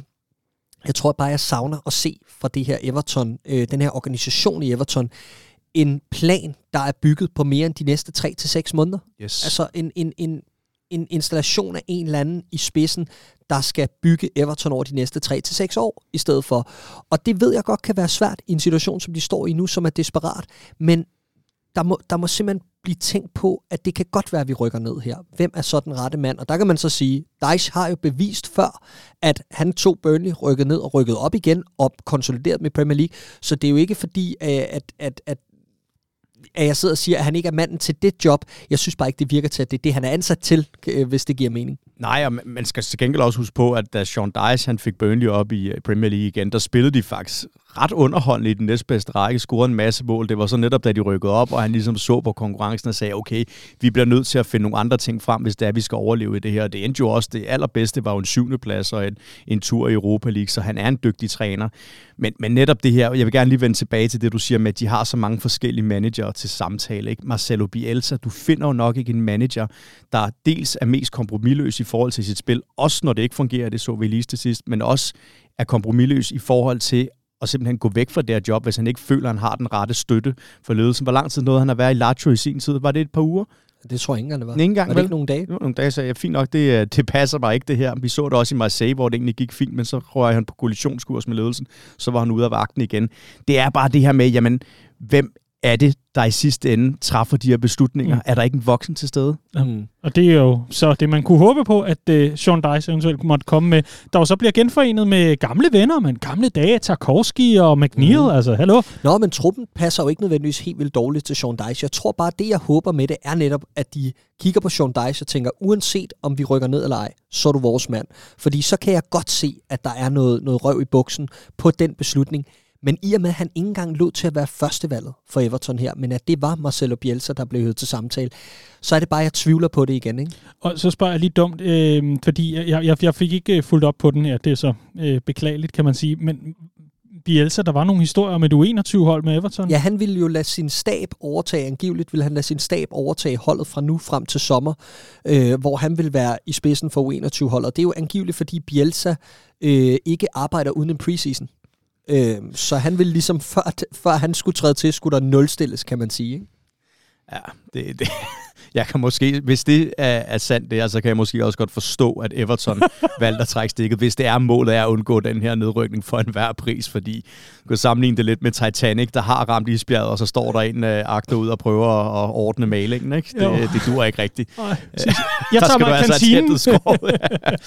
men, men han er jo, altså igen, så er vi tilbage til den der kompromisløshed ved Marcelo Bielsa, og det fungerede ja. i Leeds i sin tid, netop fordi han fik tid til at implementere det her projekt. Yes. Så jeg synes, det ville give bedre mening, hvis det så var, at de hentede en, en midlertidig øh, manager indtil resten af sæsonen, og så ligesom indsat øh, Bielsa efter det. Men det bliver ja. lynkortlagt. Ja, det gør det. Altså, fordi Øh, en af de ting, vi, vi trods alt kan sige om Everton, er, at de på trods af denne her modvind, de har været i de sidste par år, og især over det sidste år, så har de stadig fået solgt nogle profiler til nogle seriøse penge. Gordon ved, at vi kommer ind på Richarlison også. Det er altså over 100 millioner pund, eller omkring 100 millioner pund sammenlagt. Evertons udfordring herfra bliver, at den nye manager skal have en plan med det, der hentes ind til denne her skæve spillertrup, fordi at man hiver sådan en pris ind for sådan en som Anthony Gordon, det skal udnyttes. Men de er også i det problem nu, at det er ikke særlig attraktivt at komme til Everton. Nej. Vi så, Dan Juma var jo på vej til Goodison Park, og så ja. kom Tottenham Hotspur i 11. 11. time, så tænkte han, okay, nedrykningskamp eller kamp om Champions League-pladser. Jeg tror, jeg vælger Antonio Contes projekt. Glimmerne. Godt. Og der var ikke mere, du ville tilføje det? Ikke flere kommentarer. Jamen, det kunne for eksempel være noget, man kunne have gemt til transferdelen, som vi skal til om lidt. Nej. Nej, godt så. Det er et spørgsmål om timer før Sean Dice bliver præsenteret. Garantrisse, øh, som vi har det i hvert fald med i, i forhold til PL. Det der med at tale om noget kommer til at ske, og så går der lige et par timer. Pisse irriterende, men sådan er det. Og så bliver det Marcelo Bielsa alligevel. Lige præcis. Ja, velkommen til Duncan Ferguson og Rain Rooney i en, en smuk duo. Ja, han er jo lige blevet præsenteret i Forest Green, oh, ja, Duncan Ferguson, hvor han debuterede ved at, at indkassere to mål dybt ind i overtiden, og øh, ja, ja, indkassere først nederlag. Altså Duncan Ferguson og Forest Green. Altså Forest Green, der kører vegansk øh, miljørigtigt tema. Jeg det samme, men, men fordommene, altså man skal... Ja. Respekt for at prøve noget nyt. Han kører dieselbil, ja. og han bruger altså god gammeldags kul i grillen. Det er 100% sikkert. Jeg er svært ved at se det, men... Uh... Jeg kan altid bruge det argument, der hedder, at jeg kører kun diesel, når jeg kører langt. God gammel Josefine Fock for alternativet. okay, man. Nå, og, ja. videre. det var en glimrende salatbar. Hvor er kød den? Ja, det er vores kantine, Duncan. Nå, videre. Vi skal tale transfers. Det har været et transfervindue som aldrig før. Eller... er det ikke Tivoli slogan i øvrigt? Det er også fuldstændig underordnet. Vi skal tale om uh, januarvinduet, som, som sådan ikke har været specielt vanvittigt, medmindre man har været Chelsea. Ja, altså, og, og nu må vi se. Vi uh, har jo den der store roundup i morgen, som vi har reklameret for før med Power. Uh, det glæder jeg mig personligt til, fordi på mange måder har det været et atypisk transfervindue her i januar. Der er blevet brugt absurd mange penge. Jeg tror ikke, jeg er den eneste, der har set de her sammenligninger med Premier League, og så de andre fire store ligaer i Europa, hvor det jo bare er stukket helt af. Uh, ligesom på, i sommer, jo. Ligesom i sommer, men det kommer også på bagkant af en VM-slutrunde, hvor de her klubber har haft ufattelig lang tid til ligesom at øh, gøre status over den første tredjedel af sæsonen og sige, okay, hvor er det, vi mangler for stærke? Hvem er det måske, der skal ud den anden vej? Og det synes jeg lidt, vi har set resultatet af. Selvfølgelig med Chelsea absolut øh, front, kan man sige, i vanvittige beslutninger og vilde beløb. Øh, men jeg tror ikke, vi har set den sidste bombe. Nej. Nej, det lader uh. ikke til det. Uh. Det lader ikke til det. Og, og Chelsea kan endnu en gang blive hovedperson for, øh, for flere af de her sagager. Caicedo, Enzo Fernandes, øh, der mangler vi altså en, en konklusion på nogle af de øh, ja, sagager, som det jo efterhånden ligner, at det bliver. Øh, og øh, det kunne meget vel være, at de trækker en af dem. Arsenal også på markedet, efter at de øh, trak sorte per i, i Mudryk. Øh, ja, den her der kapløb om ham, hvor netop Chelsea øh, hentede ham ind. Ikke? Så jeg tror også, der er nogle store brækker, der lige skal falde på plads i, i en af de to klubber her til sidst. Det bliver spændende. Jeg lover, at vi kommer meget mere ind på øh, Chelsea, i hvert fald i vores øh, live-udsendelse i morgen, hvor vi øh, uden tvivl lige får gjort status på, hvad der er blevet rekrutteret, hvad der ikke er blevet rekrutteret, hvad der er efterhånden tilbage i Europa til salg, som man ikke har været forbi. i hvert fald, og sagt med glemt i øjet, så øh, har det været en, en, en klub, som øh, på mange måder har, øh, har vist sig at øh, ville investere i fremtiden og i et setup, hvor der er en masse profiler, der ikke nødvendigvis nu og her, men altså også på længere sigt skal kunne gøre sig gældende. Det er i hvert fald en strategi, og en måde, mange taler om at omgå reglerne, det ved jeg ikke, om man kan tale om. Man har vel bare fundet lige præcis den åbning i de her Financial Fair Play-regler, med muligheden for at lave aftalerne så tilpas lange, så de kan afskrives, og alt det her, vi har været inde på. Så her er vi. Altså, det er jo, det er jo bare en anden måde at gå til vinduet på, så at sige. Det er det, men det er jo også risikabelt i og for sig på den måde, at nu har de altså efterhånden en ret bred trup, og det betyder jo også, at de skal tage afsked med en masse af de her øh, førsteholdsspillere senest til sommer. Vi har nogle kontraktudløb, som, øh, hvor der kommer nogle naturlige afgange, men det kræver netop også, at du får nogle penge i kassen den anden vej. Og det er jo risikabelt forstået på den måde, at hvis de her investeringer ikke viser sig at være gode, øh, så er det lige pludselig nogle meget, meget lange kontrakter, som, øh, som de sidder fast mm. på. Ikke? Ja. Men, men risikoen mindskes ved, at det er unge spillere, man har hentet ind, fordi der netop vil være videresalgsværdi over længere tid, og det er jo, det, man, det er jo den der sådan cost-benefit, man må have lavet i Chelsea og tænkt, er det det værd at træde det her skridt ud i risikabelt kabelvand, vand, ja, det er det for at kunne konkurrere åbenbart. Mm. Så ja, det er en strategi inden for, øh, inden for regelsættet, kan man sige, men gennem smuthuller, ikke? Jo, altså, øhm, og endnu en gang, så er det bare sådan, at regler og regler, og dem, der kan finde alle smutvejene, det er jo så dem, der jo så profiterer på det i til syvende og sidst. Sådan har det jo været gennem øh, i hvert fald hele Premier Leagues levetid, mm. uanset om det har handlet om selve etableringen af ligaen, eller om det har handlet om investeringer og alt muligt andet. Det var ikke det, det skulle handle om. Det, det kommer til at handle om, det er, hold kæft, hvor bliver det spændende at se, hvad udviklingen bliver for de forskellige spillere. Altså, det er jo rigtig mange enheder, der skal til at klikke på én gang. Lad os se, lad os se. Jeg har bedt jer om at øh, se på transfervinduet som sådan en, en overordnet enhed, fordi et, et transfervindue i januar har historisk set været en lidt små mærkelig størrelse. Der har været øh, sådan en, en, en form for tendens til, at mange af de hold, der har været lidt i risikozonen, har været ude og hente en enkelt profil eller, eller to, og i hvert fald gjort det, de kunne for at sige, godt, vores trup har i det mindste noget kvalitet nu til at kunne få reddet os ud af døgnet. Andre har brugt det som altså, ren, bare lukke øjnene og skyd, og så håber at man rammer noget ordentligt, sådan så man kan få de point, der skal til. Der er nogen, der har konsolideret sig. Vi, vi kender de der forskellige strategier, men hvis vi ser overordnet på januarvinduet, som det har været her i 2023, Clark, hvem står så tilbage, hvor du tænker, de burde have gjort noget? Det gør Liverpool. 100 procent, det er der ingen tvivl om.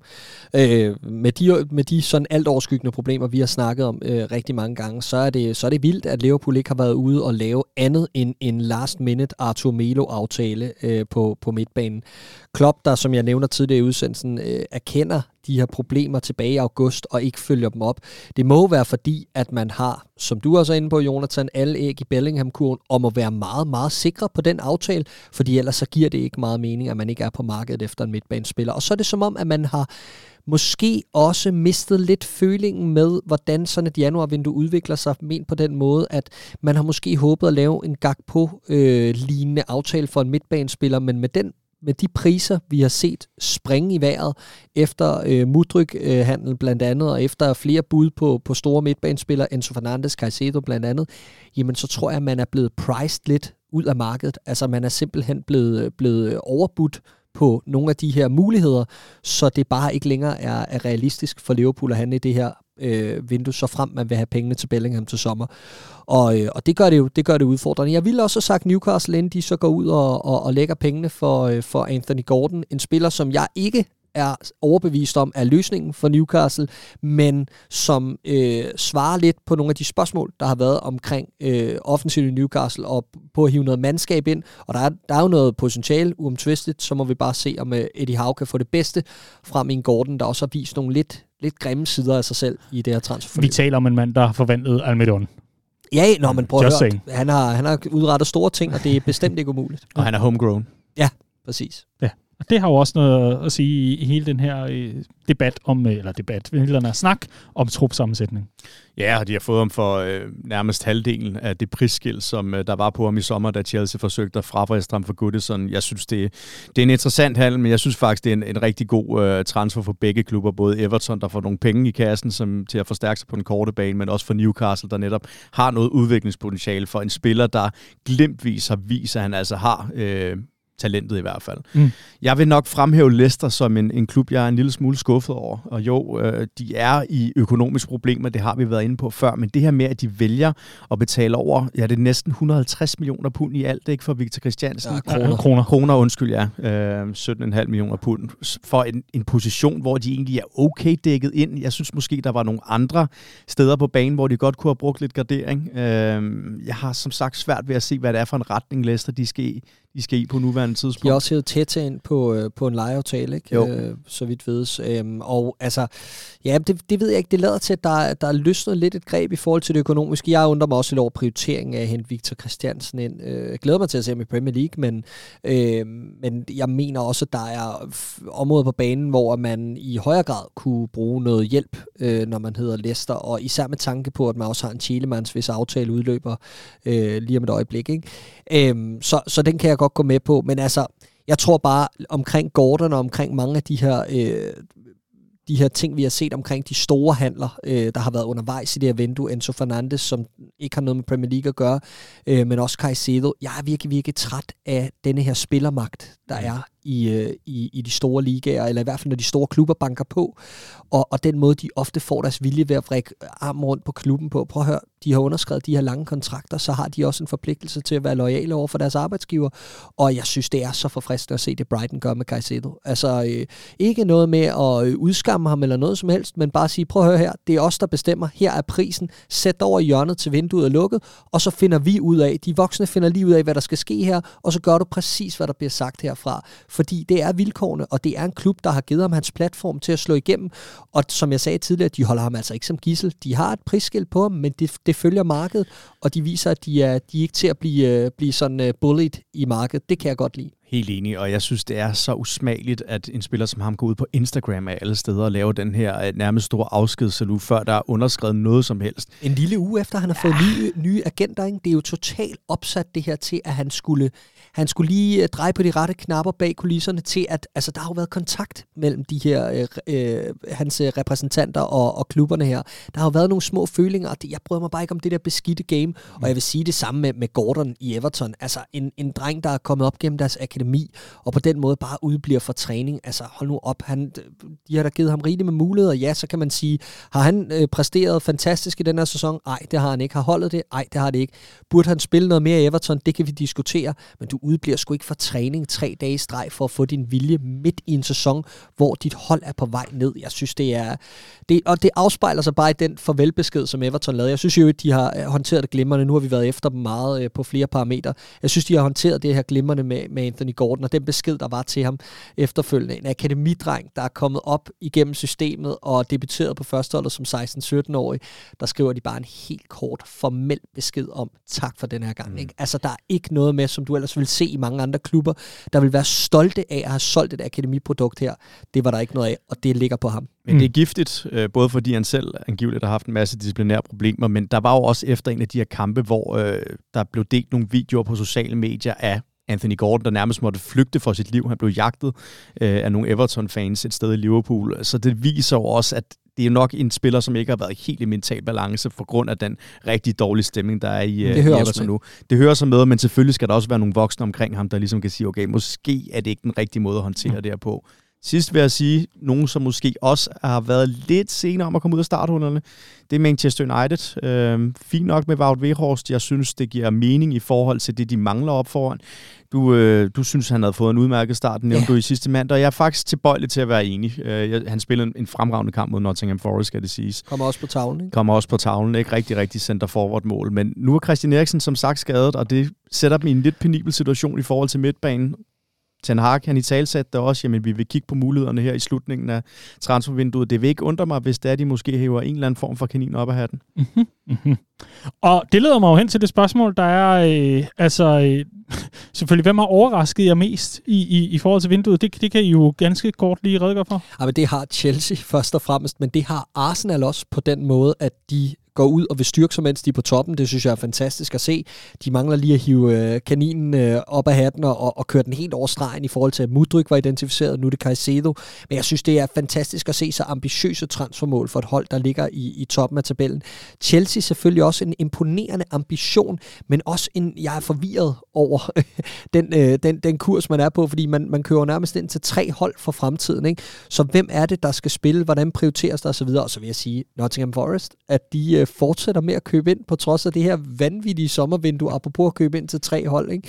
Det er, de kunne nærmest øh, danne en liga for sig, øh, Forest og Chelsea med alt det mandskab efterhånden. Og det seneste er vel, at John Joe Shelby også kan være på vej til ja, City den, Ground den skulle angiveligt være done deal. Yes, den Kayla. følger vi også op på i, i morgen aften. Fuldstændig vildt. Ja. Og Kayla Navas er blevet sat i forbindelse med det, fordi ja. den Henderson er skadet.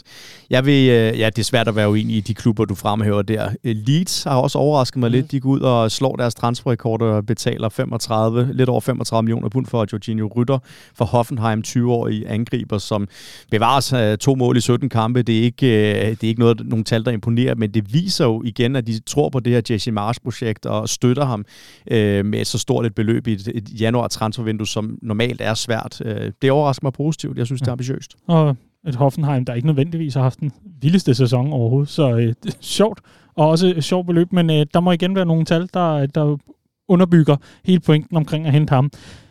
Helt kort, jeg har bedt jer om lige at tænke over øh, den bedste transfer i forhold til mangel på positionen, der er købt til. Altså, det kunne være, så fremt at øh, Leicester havde manglet en vensterbak, VK blev hentet til, det er en god transfer etc. Altså en, en transfer, hvor I tænker, den der, den sidder lige i skabet i forhold til, der er en rekruttering done right. Jeg synes, den er svær. Altså, der er ikke noget, der, der for mig sådan springer i øjnene. Øh, jeg har lyst til at sige Mikhailo Mudryk.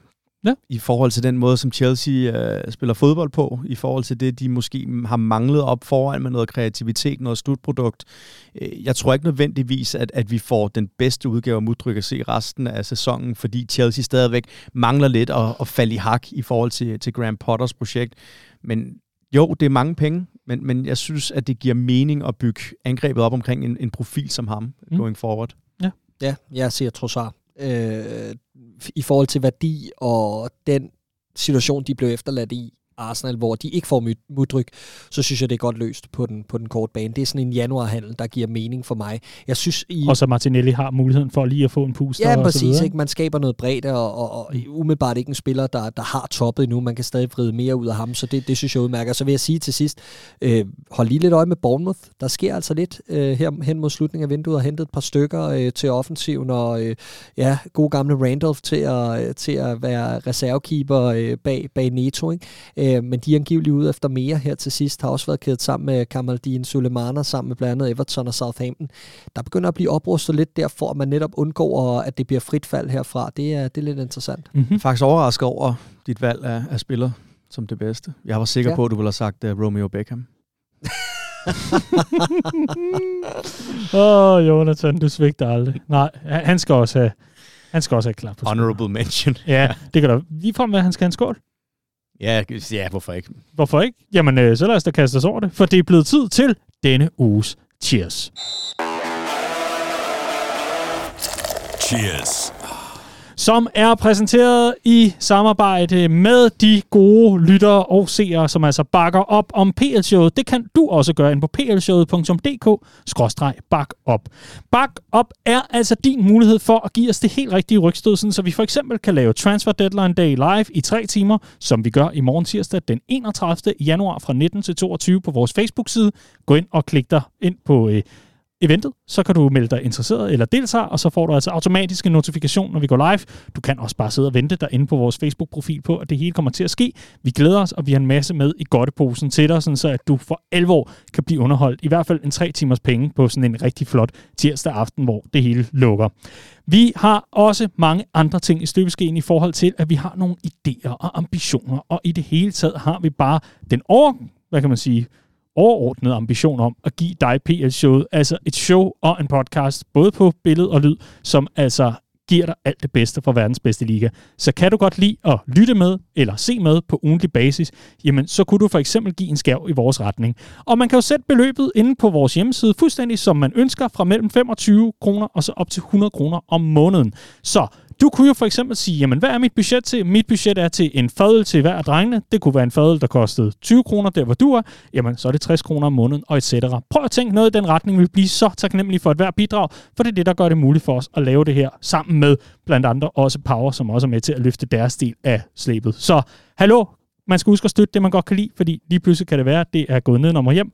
Det er ikke tilfældet her endnu, takket være dem, der bakker op allerede nu. Du kan blive en del af Back Up-klubben, og det skal du selvfølgelig blive inde på plshowet.dk-bak op. Jeg er så vild med de der slet skjulte trusler. Ja, ja. I er ikke gået konkurs. Nej, Endnu. lad os se næste uge, ikke? Ja, lad os se. Ja. Altså, det, det, er jo ikke, det er jo ikke billigt at gå fra øh, Vildmarksbad til øh, Saltsjöbad. Nej, altså, præcis. Så- Jeg skal faktisk til Saltsjöbad her øh, i slutningen af februar. Det er skønt. Det var dog ja, ikke der, jeg var i weekenden. Det var det ikke, nej. Men, okay. øh, men det, øh, det kan også anbefales. Ja. Det har jeg prøvet. Han var bare i bart. I Bart. Ja, jeg var bare i Bart. Og det der er privat en grund. Jeg har ingen ret at komme her. For satan. Sådan. Så Skal er vi starte sådan en, øh, en tur til Sverige? Jo. en konfrontation med en gang svenske rakker, ikke? Au. Hold da kæft. Jamen, øh, lad os da komme, øh, komme til det. Vi øh, har jo øh, ugens tiers, hvor man øh, kan byde ind. Det kan man både på vores øh, Twitter, og så selvfølgelig ind på vores Instagram. På Twitter kommer der et tweet, du kan øh, kommentere på. På Instagram kommer der en story op, umiddelbart i forlængelse af den sidst spillede kamp søndag aften, og så kan man altså gå ind og byde ind der. Der er sådan en dejlig spørgsmålsboks. Og jeg vil gerne øh, åbne med øh, et, øh, et tweet, som øh, Christoffer, hashtag Glazers out, han har sendt i vores retning. Det er en, en cheers, han gerne vil give til Paul Mullen fra Wrexham. Ja. Og det kommer så af, at uh, Paul Mullens søn, Albie, han fik uh, diagnostiseret uh, autisme i den forgangne uge, hvilket betød, at Paul Mullen, han gik på banen iført uh, hovedtelefoner, ligesom dem vi er på, Hørværn. og, øh, ja, høreværn, kan man så sige. Øhm, og et øh, awareness symbol for aut- autisme på støvlen. Der kan man simpelthen se, der er, der er et billede her, som man simpelthen kan se, at Paul Mullen, han går på, på banen med det. Fedt. Fin lille gestus, og, og, og en fin måde at give en cheers på. Tak for det, Christoffer. Ja. Og, øh, og Glazers out og resten i håret, det ved jeg ikke, hvad, hvad, vi, øh, hvad vi kan sige der. Jeg vil i hvert fald give den videre til Jeppe Smed, der siger, Brighton og deres scouting-stab, sikke en klub, med folk, der vil væk, kører man bare på og slår LFC ud af FA Cup efter en skøn base for deres hurtige japaner. Mitoma til 2,5 millioner pund må være årets genistreg. Nøj, en spiller allerede. Og jeg skulle lige sige, at Mitoma han fylder i hvert fald 60% af vores cheers for lytterne i denne uge. Så øh, ballet er åbent. Clark, har du lyst til at øh, komme herfra også? Jeg stemmer simpelthen i med, øh, med 60 procent af, af lytterskaren, seerskaren, der... Han er en øh, populist. Ja, men det er det, det mål, han laver til sidst, ja ja, øh, skrækkelig forsvarsspil og alt muligt andet, men hold kæft en detalje. Ikke? Efter sådan en kamp, hvor han har øh, vist sit studie frem og lavet en fantastisk fremlæggelse i øh, driblekunskaber, jamen så, øh, så slutter han af på den måde der med at lave sådan en detalje i feltet, har Martin taget. Jeg ved ikke, om I så Serie A i aftes, men øh, Victor Osimhen, han tænkte, okay, det der, det ganger jeg lige op og laver my en, en lignende kasse, men det var fandme en, øh, det, det var en fed kasse øh, af, af, Mitoma, og dejligt med sådan nogle detaljer han gennemfører i denne sæson, nu er Liverpool heldigvis færdig med at spille mod Brighton, men han gennemfører hen over de tre kampe mod Liverpool, hvor han i øvrigt ikke starter ind i alle sammen, 10 driblinger mod Liverpool. Det er i sig selv rigtig højt. Fem af dem mod Trent Alexander-Arnold. Det er, uh, hold kæft, hvor må han være glad for, at han ikke skal stå over for ham længere. Tror du, Trent Alexander-Arnold han tjekker for Mitoma under sengen i stedet for Monster? Det ved jeg ikke, men altså, ja, det gør han vel. Altså, for, jeg, jeg for, er jo nok Alexander Arnolds svar på Godzilla, ikke? Jo. Jo. Ja. Men det er, prøv at høre, intet, uh, intet im- imod min egen klub. Jeg synes, jeg har sagt rigeligt. Uh, det Mm. kæmpe skål til Mitoma, som har taget Premier League med storm, og jeg glæder mig til at se ham folde sig endnu mere ud her i forårssæsonen. Glimrende. Øh, vi er ikke i PL-land. Vi, vi hopper fra øh, den National League, hopper vi lige op i Championship, fordi Emil Stentofte, han vil gerne øh, give en cheers til Burnley for deres annonceringsvideo af Lyle Foster. Ja. Simpelthen genial. Hvis man ikke har set det, hop ind på en af Burnleys sociale De er medieprofiler. verdensmester i det der. Ej, hvor er det godt. Hold kæft, er det sjovt. Det er, huh, Englands fantastisk. måske kedeligste klub, i hvert fald i mange år, de har lige pludselig fået mega meget swagger på sociale medier. Det er fandme sejt. det er i allerhøjeste grad rigtig, rigtig sejt. Og øh, ja, de Serbi får lidt, der er lidt til VK for at være kommet til Premier League, og øh, så er der en Liverpool-fan, der siger, at der også findes andre gode kampe, når nu ens eget hold ikke spiller særlig godt. Det lyder umiskendeligt meget som mig sidste sæson. Ja, Ja. ja. Griber jeg efter halmstrå. ja præcis. Jonathan, vil du ikke øh, skyde din afsted? Jo, og så vil jeg tillade mig at give den til Casemiro. Uh, han har involveret i fem mål i de seneste fem kampe i alle turneringer, og han har bare været med til at løfte det her Manchester United-hold. Jeg elsker, når nogle af verdens bedste og mest vindende fodboldspillere, de skifter klub og stadigvæk har den sult.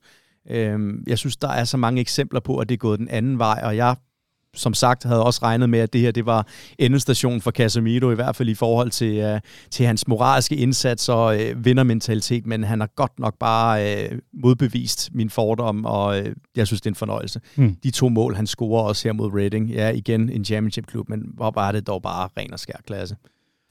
Kasper Hansen, han vil gerne give øh, sin cheers til Clark og øh, dit garderobenummer. Åh, oh, for helvede.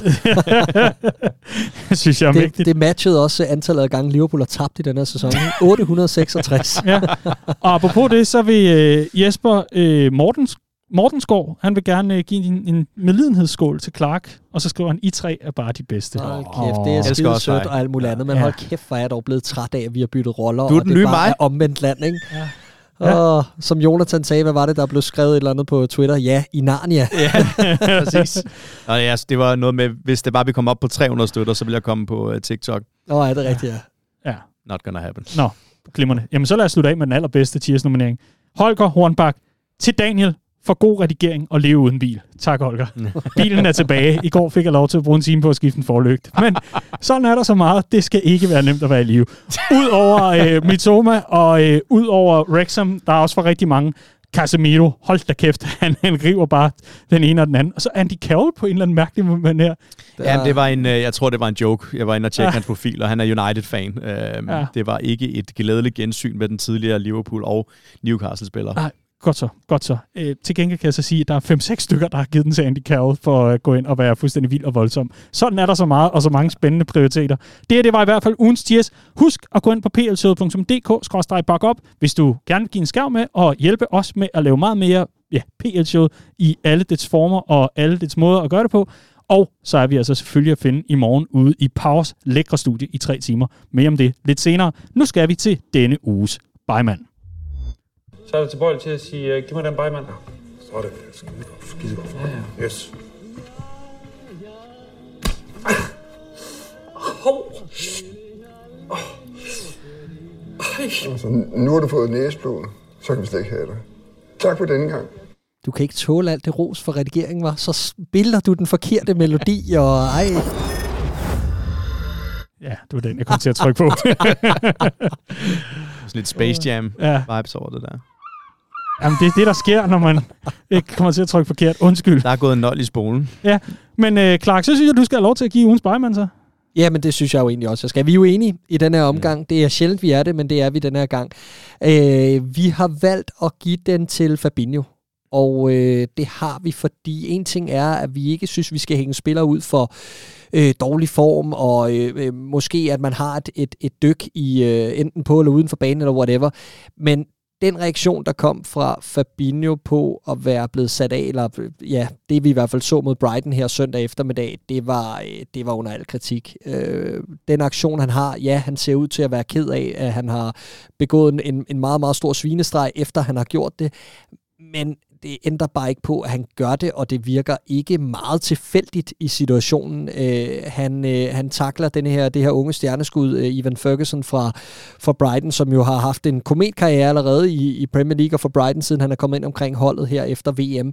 Øh, og han ser nu ud til at skulle sidde ud med en, med en skade, der, der angiveligt ikke er helt god. Øh, og det er fordi Fabinho skal ind og lave en eller anden klodset takling øh, i en situation, hvor han er så langt fra bolden. Så altså, jeg tror bare for mig opsummeret det her, for det første Liverpools sæson på mange måder, men også Fabinhos øh, decline. Altså den nedadgående spiral, han har været i i meget, meget lang tid, og man vil jo gerne se en anden form for reaktion på det. Det er fint, man går ind og går til makronerne og sidder i haserne på, på modstanderen, men det her, det var en svinestreg, som gik ud over et, et, et ungt talent, og det, øh, det synes jeg er under al kritik. Ja, det har været et fald for tænderne for Fabinho. Han er jo ikke den eneste, der er, virkelig er faldet i niveau. Jeg synes, jeg var sådan, havde det lidt to del over hans reaktion, fordi på den ene side synes jeg egentlig, det er meget befriende at se, at han godt vidste, okay, den her var ikke helt god, og han, han fortrød det, og var også henne og øh, sige undskyld til Evan Ferguson.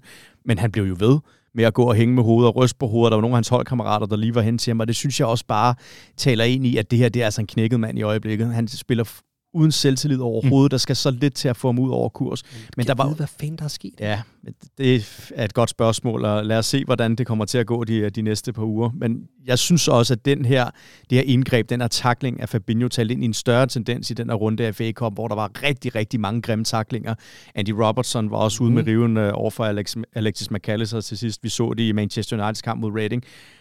Og der var bare ikke rigtig nogen konsekvenser for dommeren. Mm. Igen er vi tilbage til den her øh, manglende linje fra, fra det engelske dommerkorps. Øh, virkelig, virkelig mange øh, skuffende præstationer for mændene i sort også. Ja, og jeg synes, at Liverpool taber hovedet i, i de sidste 10 minutter af den her kamp for Fabinhos taklinger frem til, til den her Robertson-sekvens, og man er slet ikke på tærne i forhold til det, der foregår til sidst, og se helt fortjent og taber.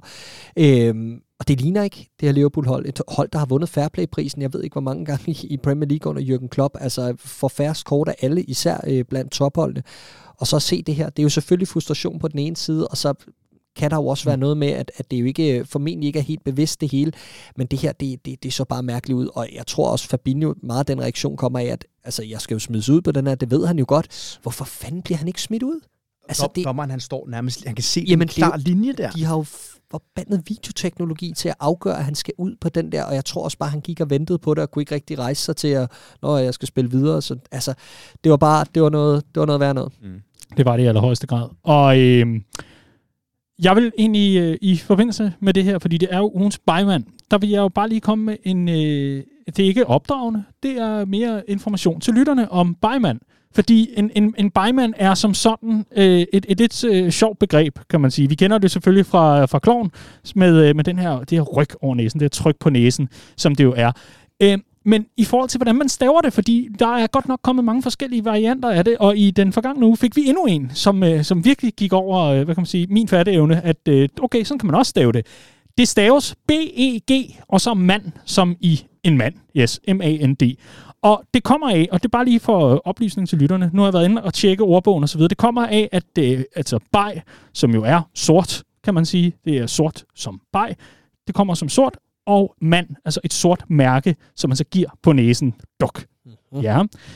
Eller efter tysk, hvor det er Beimann, som er B-E-I-M-A-N-N, som så er en mand eller en, en form for, nu for hjælper. Du. Nu begynder du at rode rundt det, i måden det er, at stave det, er på. ordet der, hvor det kommer af, men ja. det staves B-E-G-M-A-N-D. Så også selvom øh, der er mange, der bliver ved, vi har, vi har været i gang i, i et godt stykke tid efterhånden. Øh, vi, vi tager ikke imod lytternomineringer på, på ugens Bejman, men I bliver ved med at sende dem. Det er skønt. Nu ved I også, hvordan det staves. B-E-G-M-A-N-D. Og lad det være en Bejman til det, dem, der ikke har ramt den rigtigt indtil videre. Du har det ugens gabestok i stedet ja, for, ikke? Ja, præcis. Sproghjørnet. Så tager vi slet ikke kigge på vores eget sprog i øvrigt. Men øh, Krak, jeg kan ikke lade være med at tænke på, var det dig, der engang fortalte om... Øh, en, øh, en forsvarsspiller, der kom til øh, engelsk fodbold i forhold til, hvor mange tænder man havde. Du havde en anekdote. Uh-huh. Det kan jeg ikke huske. Nej, godt så. Det tror jeg, at vi, øh, vi tager den i regien efterfølgende, og så okay. kan vi se, om vi kan tage den med i næste uge. Aha. Det var noget med, hvor mange tænder man egentlig havde tilbage, efter man havde, man havde spillet med engelsk fodbold. Jeg kom bare til at tænke på det oven okay. i, i, i snakken om øh, det, det, dengang far var dreng. Jeg synes, fodbold, det er spændende. Det er en cliffhanger, det her. Det er det hvert fald. Det betyder faktisk, at jeg også dukker op næste mandag. Jamen glimrende. Jamen så er vi jo der, hvor vi skal være. Godt så. Ugens Bejmand, B-E-G-M-A-N-D, blev altså givet til Fabinho fra Liverpool, og lad os så komme til det, det hele handler om, i hvert fald i forhold til at se fremad. Vi skal til Match of the Week sammen med Power. Match of the Week er sponsoreret af Power. Hele Danmarks elektronikgigant. Fuldstændig rigtigt, og fuldstændig rigtige knap, jeg fik trykket på den her gang. Det er jo også dejligt. Ready, set, low. Der er selvfølgelig lave priser hele ugen hos Power. Og for at det ikke skal være løgn, så i morgen tirsdag, der er det jo den 31. Og det betyder hvad, Jonathan? Transfer Deadline Show med Power. Ja. På Facebook. Og hvad betyder det også, Clark? Det betyder sidste dag i januar. Åh, oh, lønningsdag, ja. Så er det lønningsdag. Jeg har allerede uh. fået løn. Hvad siger du? Jeg har allerede fået løn. Du er så privilegeret. Det ved jeg ikke, om jeg er, men jeg, ja, jeg også får løn lidt tidligere end andre. Ja. Meget mærkeligt. Ja. Men det var bare lige en, en sport. Det var da godt for dig. Invit- Nå nej, det var du ikke. Men helt seriøst, det her har været den længste januar nogensinde. Jeg har det som om, den har varet to måneder. Og så slutter vi den af med en lang aften. En lang aften, ja, i det værste tænkelige selskab. Vi har brug for jer derude. Ja, please, byd ind, byd ind. Inde på power.dk, der er der altså øh, rigelig mulighed for at få øh, skudt den øh, månedsløn af, som altså er gået ind. Det kunne også være SU'en. Og øh, jeg kunne ikke lade være med at tænke på, måske kunne det være, at du så har tænkt, jamen det er også rigtig fint, jeg har min mobiltelefon, fra hvor jeg jo ligesom hører PSU eller ser det, men jeg skal også se noget fodbold, og jeg skal jo også sidde og screene noget samtidig. Så måske mangler du en skærm. Så jeg er gået på tilbudsjagt ja, på din vej. Selv tak i øvrigt. Jeg har øh, taget turen ind til nogle af ugens udvalgte tilbud, og her finder jeg blandt andet et 55-tommer 4K Ready selvfølgelig, QLED TV fra Samsung til den nette af 4.490 kroner. Bum! Det bliver sgu ikke meget bedre. Og før prisen var altså 7,5, så der er altså gode penge at, at spare der. Det kunne jo være noget for dig, kære lytter. Eller så kan vi lige rykke lidt længere frem her. Fordi du kan selvfølgelig også bare købe dig en ny computer. Og det kan du få til 4.499. Og det er en uh, gaming bærbar PC fra Asus til ja, nogenlunde samme penge. Hallo. Så kan du selv vælge, om du vil have et nyt tv eller en ny bærbar computer for eksempel. I hvert fald er power.dk stedet, ligesom en af de mange power-varehuse, altså også er et godt sted at starte, hvis man uh, skal ud og uh, have brugt nogle af de her penge. Og det skal man jo. Ja. Ja, det skal man. Det skal og, man sgu. og man skal i øvrigt, hvis man ikke har nogen penge, og ikke er så heldig som Jonathan har fået tidlig løn og Ja, alt det der, så skal man til at spille med i Fixtures, fordi vi har jo lige fået offentliggjort præmierne. De skal nok komme op på øh, i spillet i løbet Det vidste af jeg ikke engang. Men øh, vi spiller også om et fladskærms TV, et 55 tommer faktisk. Og øh, anden præmien er i denne omgang ikke en robotstøvsuger som i efterår, men en trådløs JB el-højtaler. Uh, Sådan. og så er der ellers øh, gavekort for, for resten ned til femteplads. Jeg tror, altså det der Det kan altså spille meget højt, ja. Det er noget, der lokker, især fordi der er så mange gode serier i øjeblikket. Du har lige fortalt mig, at du også har hoppet med på The Last of Us-vognen. Og jeg er jo kæmpe fan af de her Playstation-spil, som bare har taget verden med storm, og nu også som en fantastisk serie på HBO, der har fået fremragende anmeldelser. Og det Hvornår fede er, Crash Bandicoot? jeg har jo fundet ud af, at Clark han har aldrig spillet spillene, så jeg kan jo spoile det. Ja, så, og det derfor, var- så derfor skal du opføre dig ordentligt de næste par måneder, ellers så spoiler jeg det. Det er meget muligt, men jeg, ej, jeg prøvet sådan at lade være at sige det til dig i dag, jeg var begyndt på serien. Men jeg frygtede, at du på en eller anden måde ville smide nogle referencer ind, som jeg ville fange over de næste par uger. Så jeg følte, det var damn if you do, uh, doom if you don't, og alt det der. Det hedder. Ja. Godt så. Ja. Mm-hmm. Mange gode serier. Så hvis der er nogen af jer, der ikke har spillet øh, spillet, og som ser serien nu, så skal jeg lade være med at se med hver. Godt. Okay, spørgsmålet er, hvis vi skal nok komme, øh, komme til sagen med Match of the Week og så videre. Skal vi have 5.000 støtter i backup, eller også så afslører Jonathan, hvad der kommer til at ske? i det? Challenge accepted. Kan vi bare sige 160? 1000. Nå, godt så. Power.dk, Match of the Week, Fixtures. Hey, det er blevet Fixtures tid igen. Nu kan vi igen gå ind og gætte vores resultater. Det er jo gratis at spille med ind på plc.dk, og gratis at være med i det hele taget. Og ja, halløj. Så øh, vi skal have øh, sat nogle kampe, og vi skal selvfølgelig Vi også skal, have... vi skal først lige have en status jo. Vi lå side om side sidst inden oh. mandagskamp. Åh, ja, det er rigtigt. Mm. Fulham Tottenham. Så lad mig lige høre, Jonathan, hvordan... Øh... Jeg ligger nummer 771. Aha. Nå, ej, hvor sjov, at jeg gerne lige ville have, at vi skulle snakke om det, for jeg ligger nummer 489. Jeg Hvordan ramte, fanden? jamen, jeg ramte jo lige øh, det sidste resultat i runden. At Spurs vandt 1-0 over Fulham, så øh, jeg, vink, jeg 1-0 over vinker lige til dig, ikke? Jonathan, hvad er det nu, der sker i The Last of Us? Der, hvor... Åh, pis. du går bare selv hen og jeg skal henter nok, kronen. jeg skal nok opføre mig ordentligt. Nej, nej, det er fint. Det er fint. Nej, nej, nej, nej, nej, det er fint. Godt. Øh, match of the week for øh, runde 22. Ja, nu er vi faktisk ved at være op omkring det, hvor det, det hele giver mening igen. For runde 22, hvad øh, går turen til London? Det gør den, ja.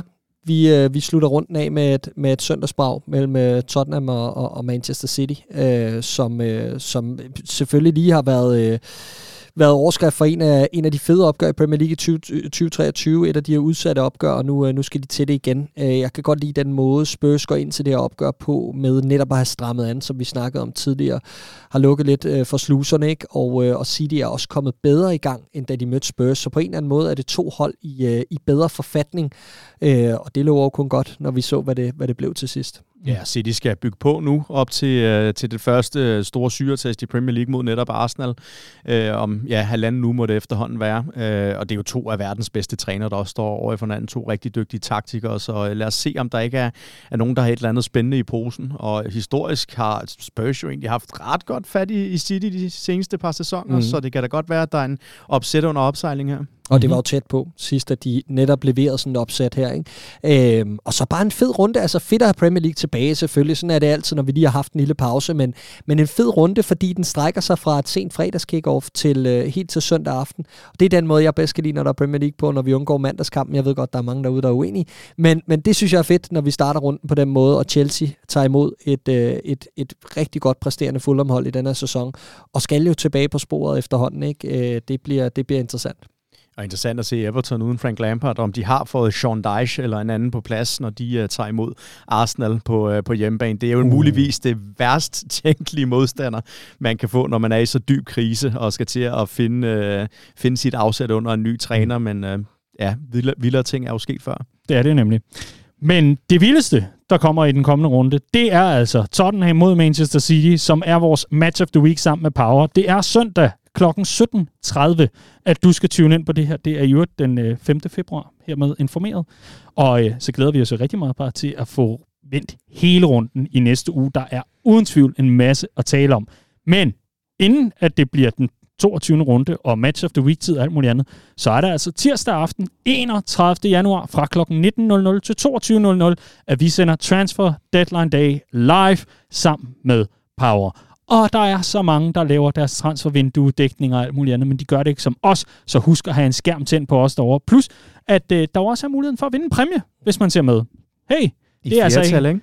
Er der, er der præmie det tror jeg. Godt så. Jamen, det kan være, at man kan vinde Jonathans en mildt. Det ved jeg ikke. Ja, med spoilet igen. Ja, glimrende. Vi, øh, vi venter og ser, hvad der er i godteposen. Præmier er der i hvert fald. Premiere, premiere finder vi ud af.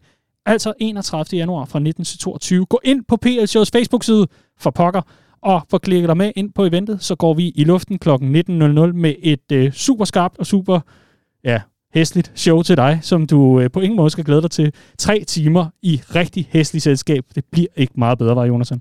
Nej, men jeg glæder mig. Jeg synes, det var mega hyggeligt sidste gang, og der spillede United jo mod Leicester. Der var sådan lidt live-kommentering, men jeg synes altid, der er noget magisk over de her afsluttende dage i transfervinduet. Øh, især fordi, at der er så mange klubber, der, der har hånden på kogepladen, ikke? Og øh, for alle os, der har set Sunderland til at dig, altså følge klubben her i, øh, i de sidste timer op til, til transfer deadline. Altså man ved jo bare, at, at, det er sgu dramatisk. Der mm-hmm. er mhm. mange, der lige skal have de sidste brækker til at gå op. Så, så det bliver virkelig interessant at se, om der kommer en eller flere transferbomber i 11. time. Ja. Og det er den ene ting. Og der kører også en EFL Cup semi. Lige præcis, det gør der jo nemlig. Mellem, mellem Newcastle og Southampton. Ikke? Lige præcis. Og det er den ene ting. Og den anden ting er, øh, der er omkamp.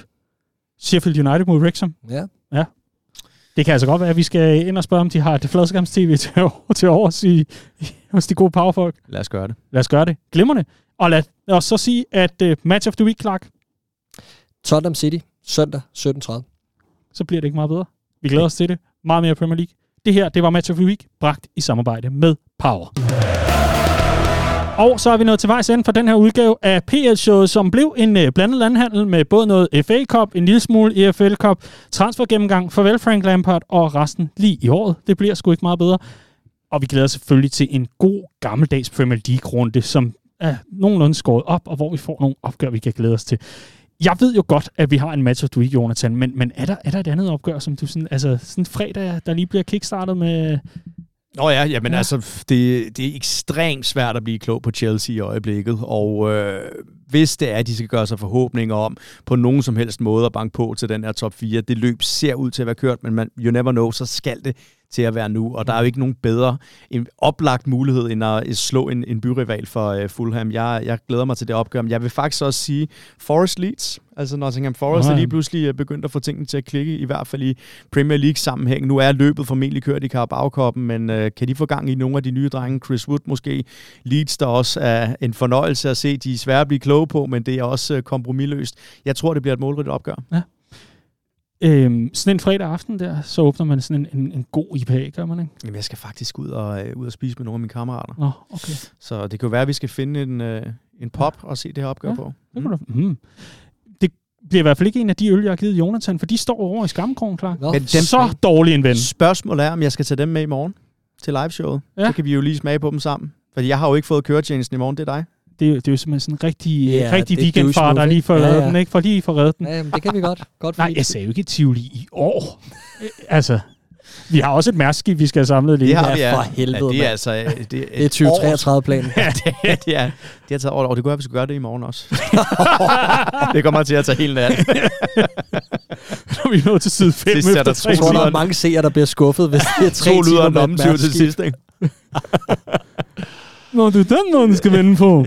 Glimrende. Drænet for energi. Drænet for energi. Vi tager nogle øh, tyske bajere med til, øh, til Powerstudiet, og så ser vi, om der også er noget ordentligt, vi kan drikke der, hvis det endelig er. Og det er altså fra kl. 19 til øh, 22. Ja, i morgen tirsdag. Det bliver fandme hyggeligt. Mhm. Glæder du dig også, Clark? Ja, det skal nok blive godt. Det er jeg helt sikker på. Og skuffende set med Liverpool-briller. Øh, men øh, ikke desto mindre, så, øh, så glæder jeg mig. Det kan godt være, at vi skal stille om til dig. At vi sætter dig ud foran sådan en, en, en hæslig green screen. Ja, Ja, Jamen, jeg er frisk. Altså, øh, kast mig ud i, hvad end I vil. Jeg er blevet testet på alle parametre i den her sæson, så jeg er klar på det hele. du har ikke flere følelser tilbage i kroppen. Ingenting. Nej, Jeg, Overhovedet. jeg forventer endnu en gentagelse af øh, Arthur Milo-sagaen, så det kan jo være, at I henter William Kvist eller et eller andet. Christian Poulsen tager jeg op af hatten, ikke? Vito Hammers, øh, Hammershøj Mistrati. ikke? Ja, hvorfor ikke? Hvorfor ikke? I hvert fald, så kan du se med tre timer i morgen. Gå ind på Facebook-siden, som PL Showet har, og klik dig ind på eventet, fordi så er du automatisk med i, øh, i eventet, når det endelig ponger op, og så kan du ellers bare sidde og se med. PL Showet er bragt i samarbejde med Power. Det er dem, der gør det muligt for os at øh, ja, lave showet i det hele taget, og så selvfølgelig også stiller studiet til rådighed, når der er nok, der bakker op. Og det er næste trin i den her lille fortælling om PL Showet, og hvorfor du skal bakke op.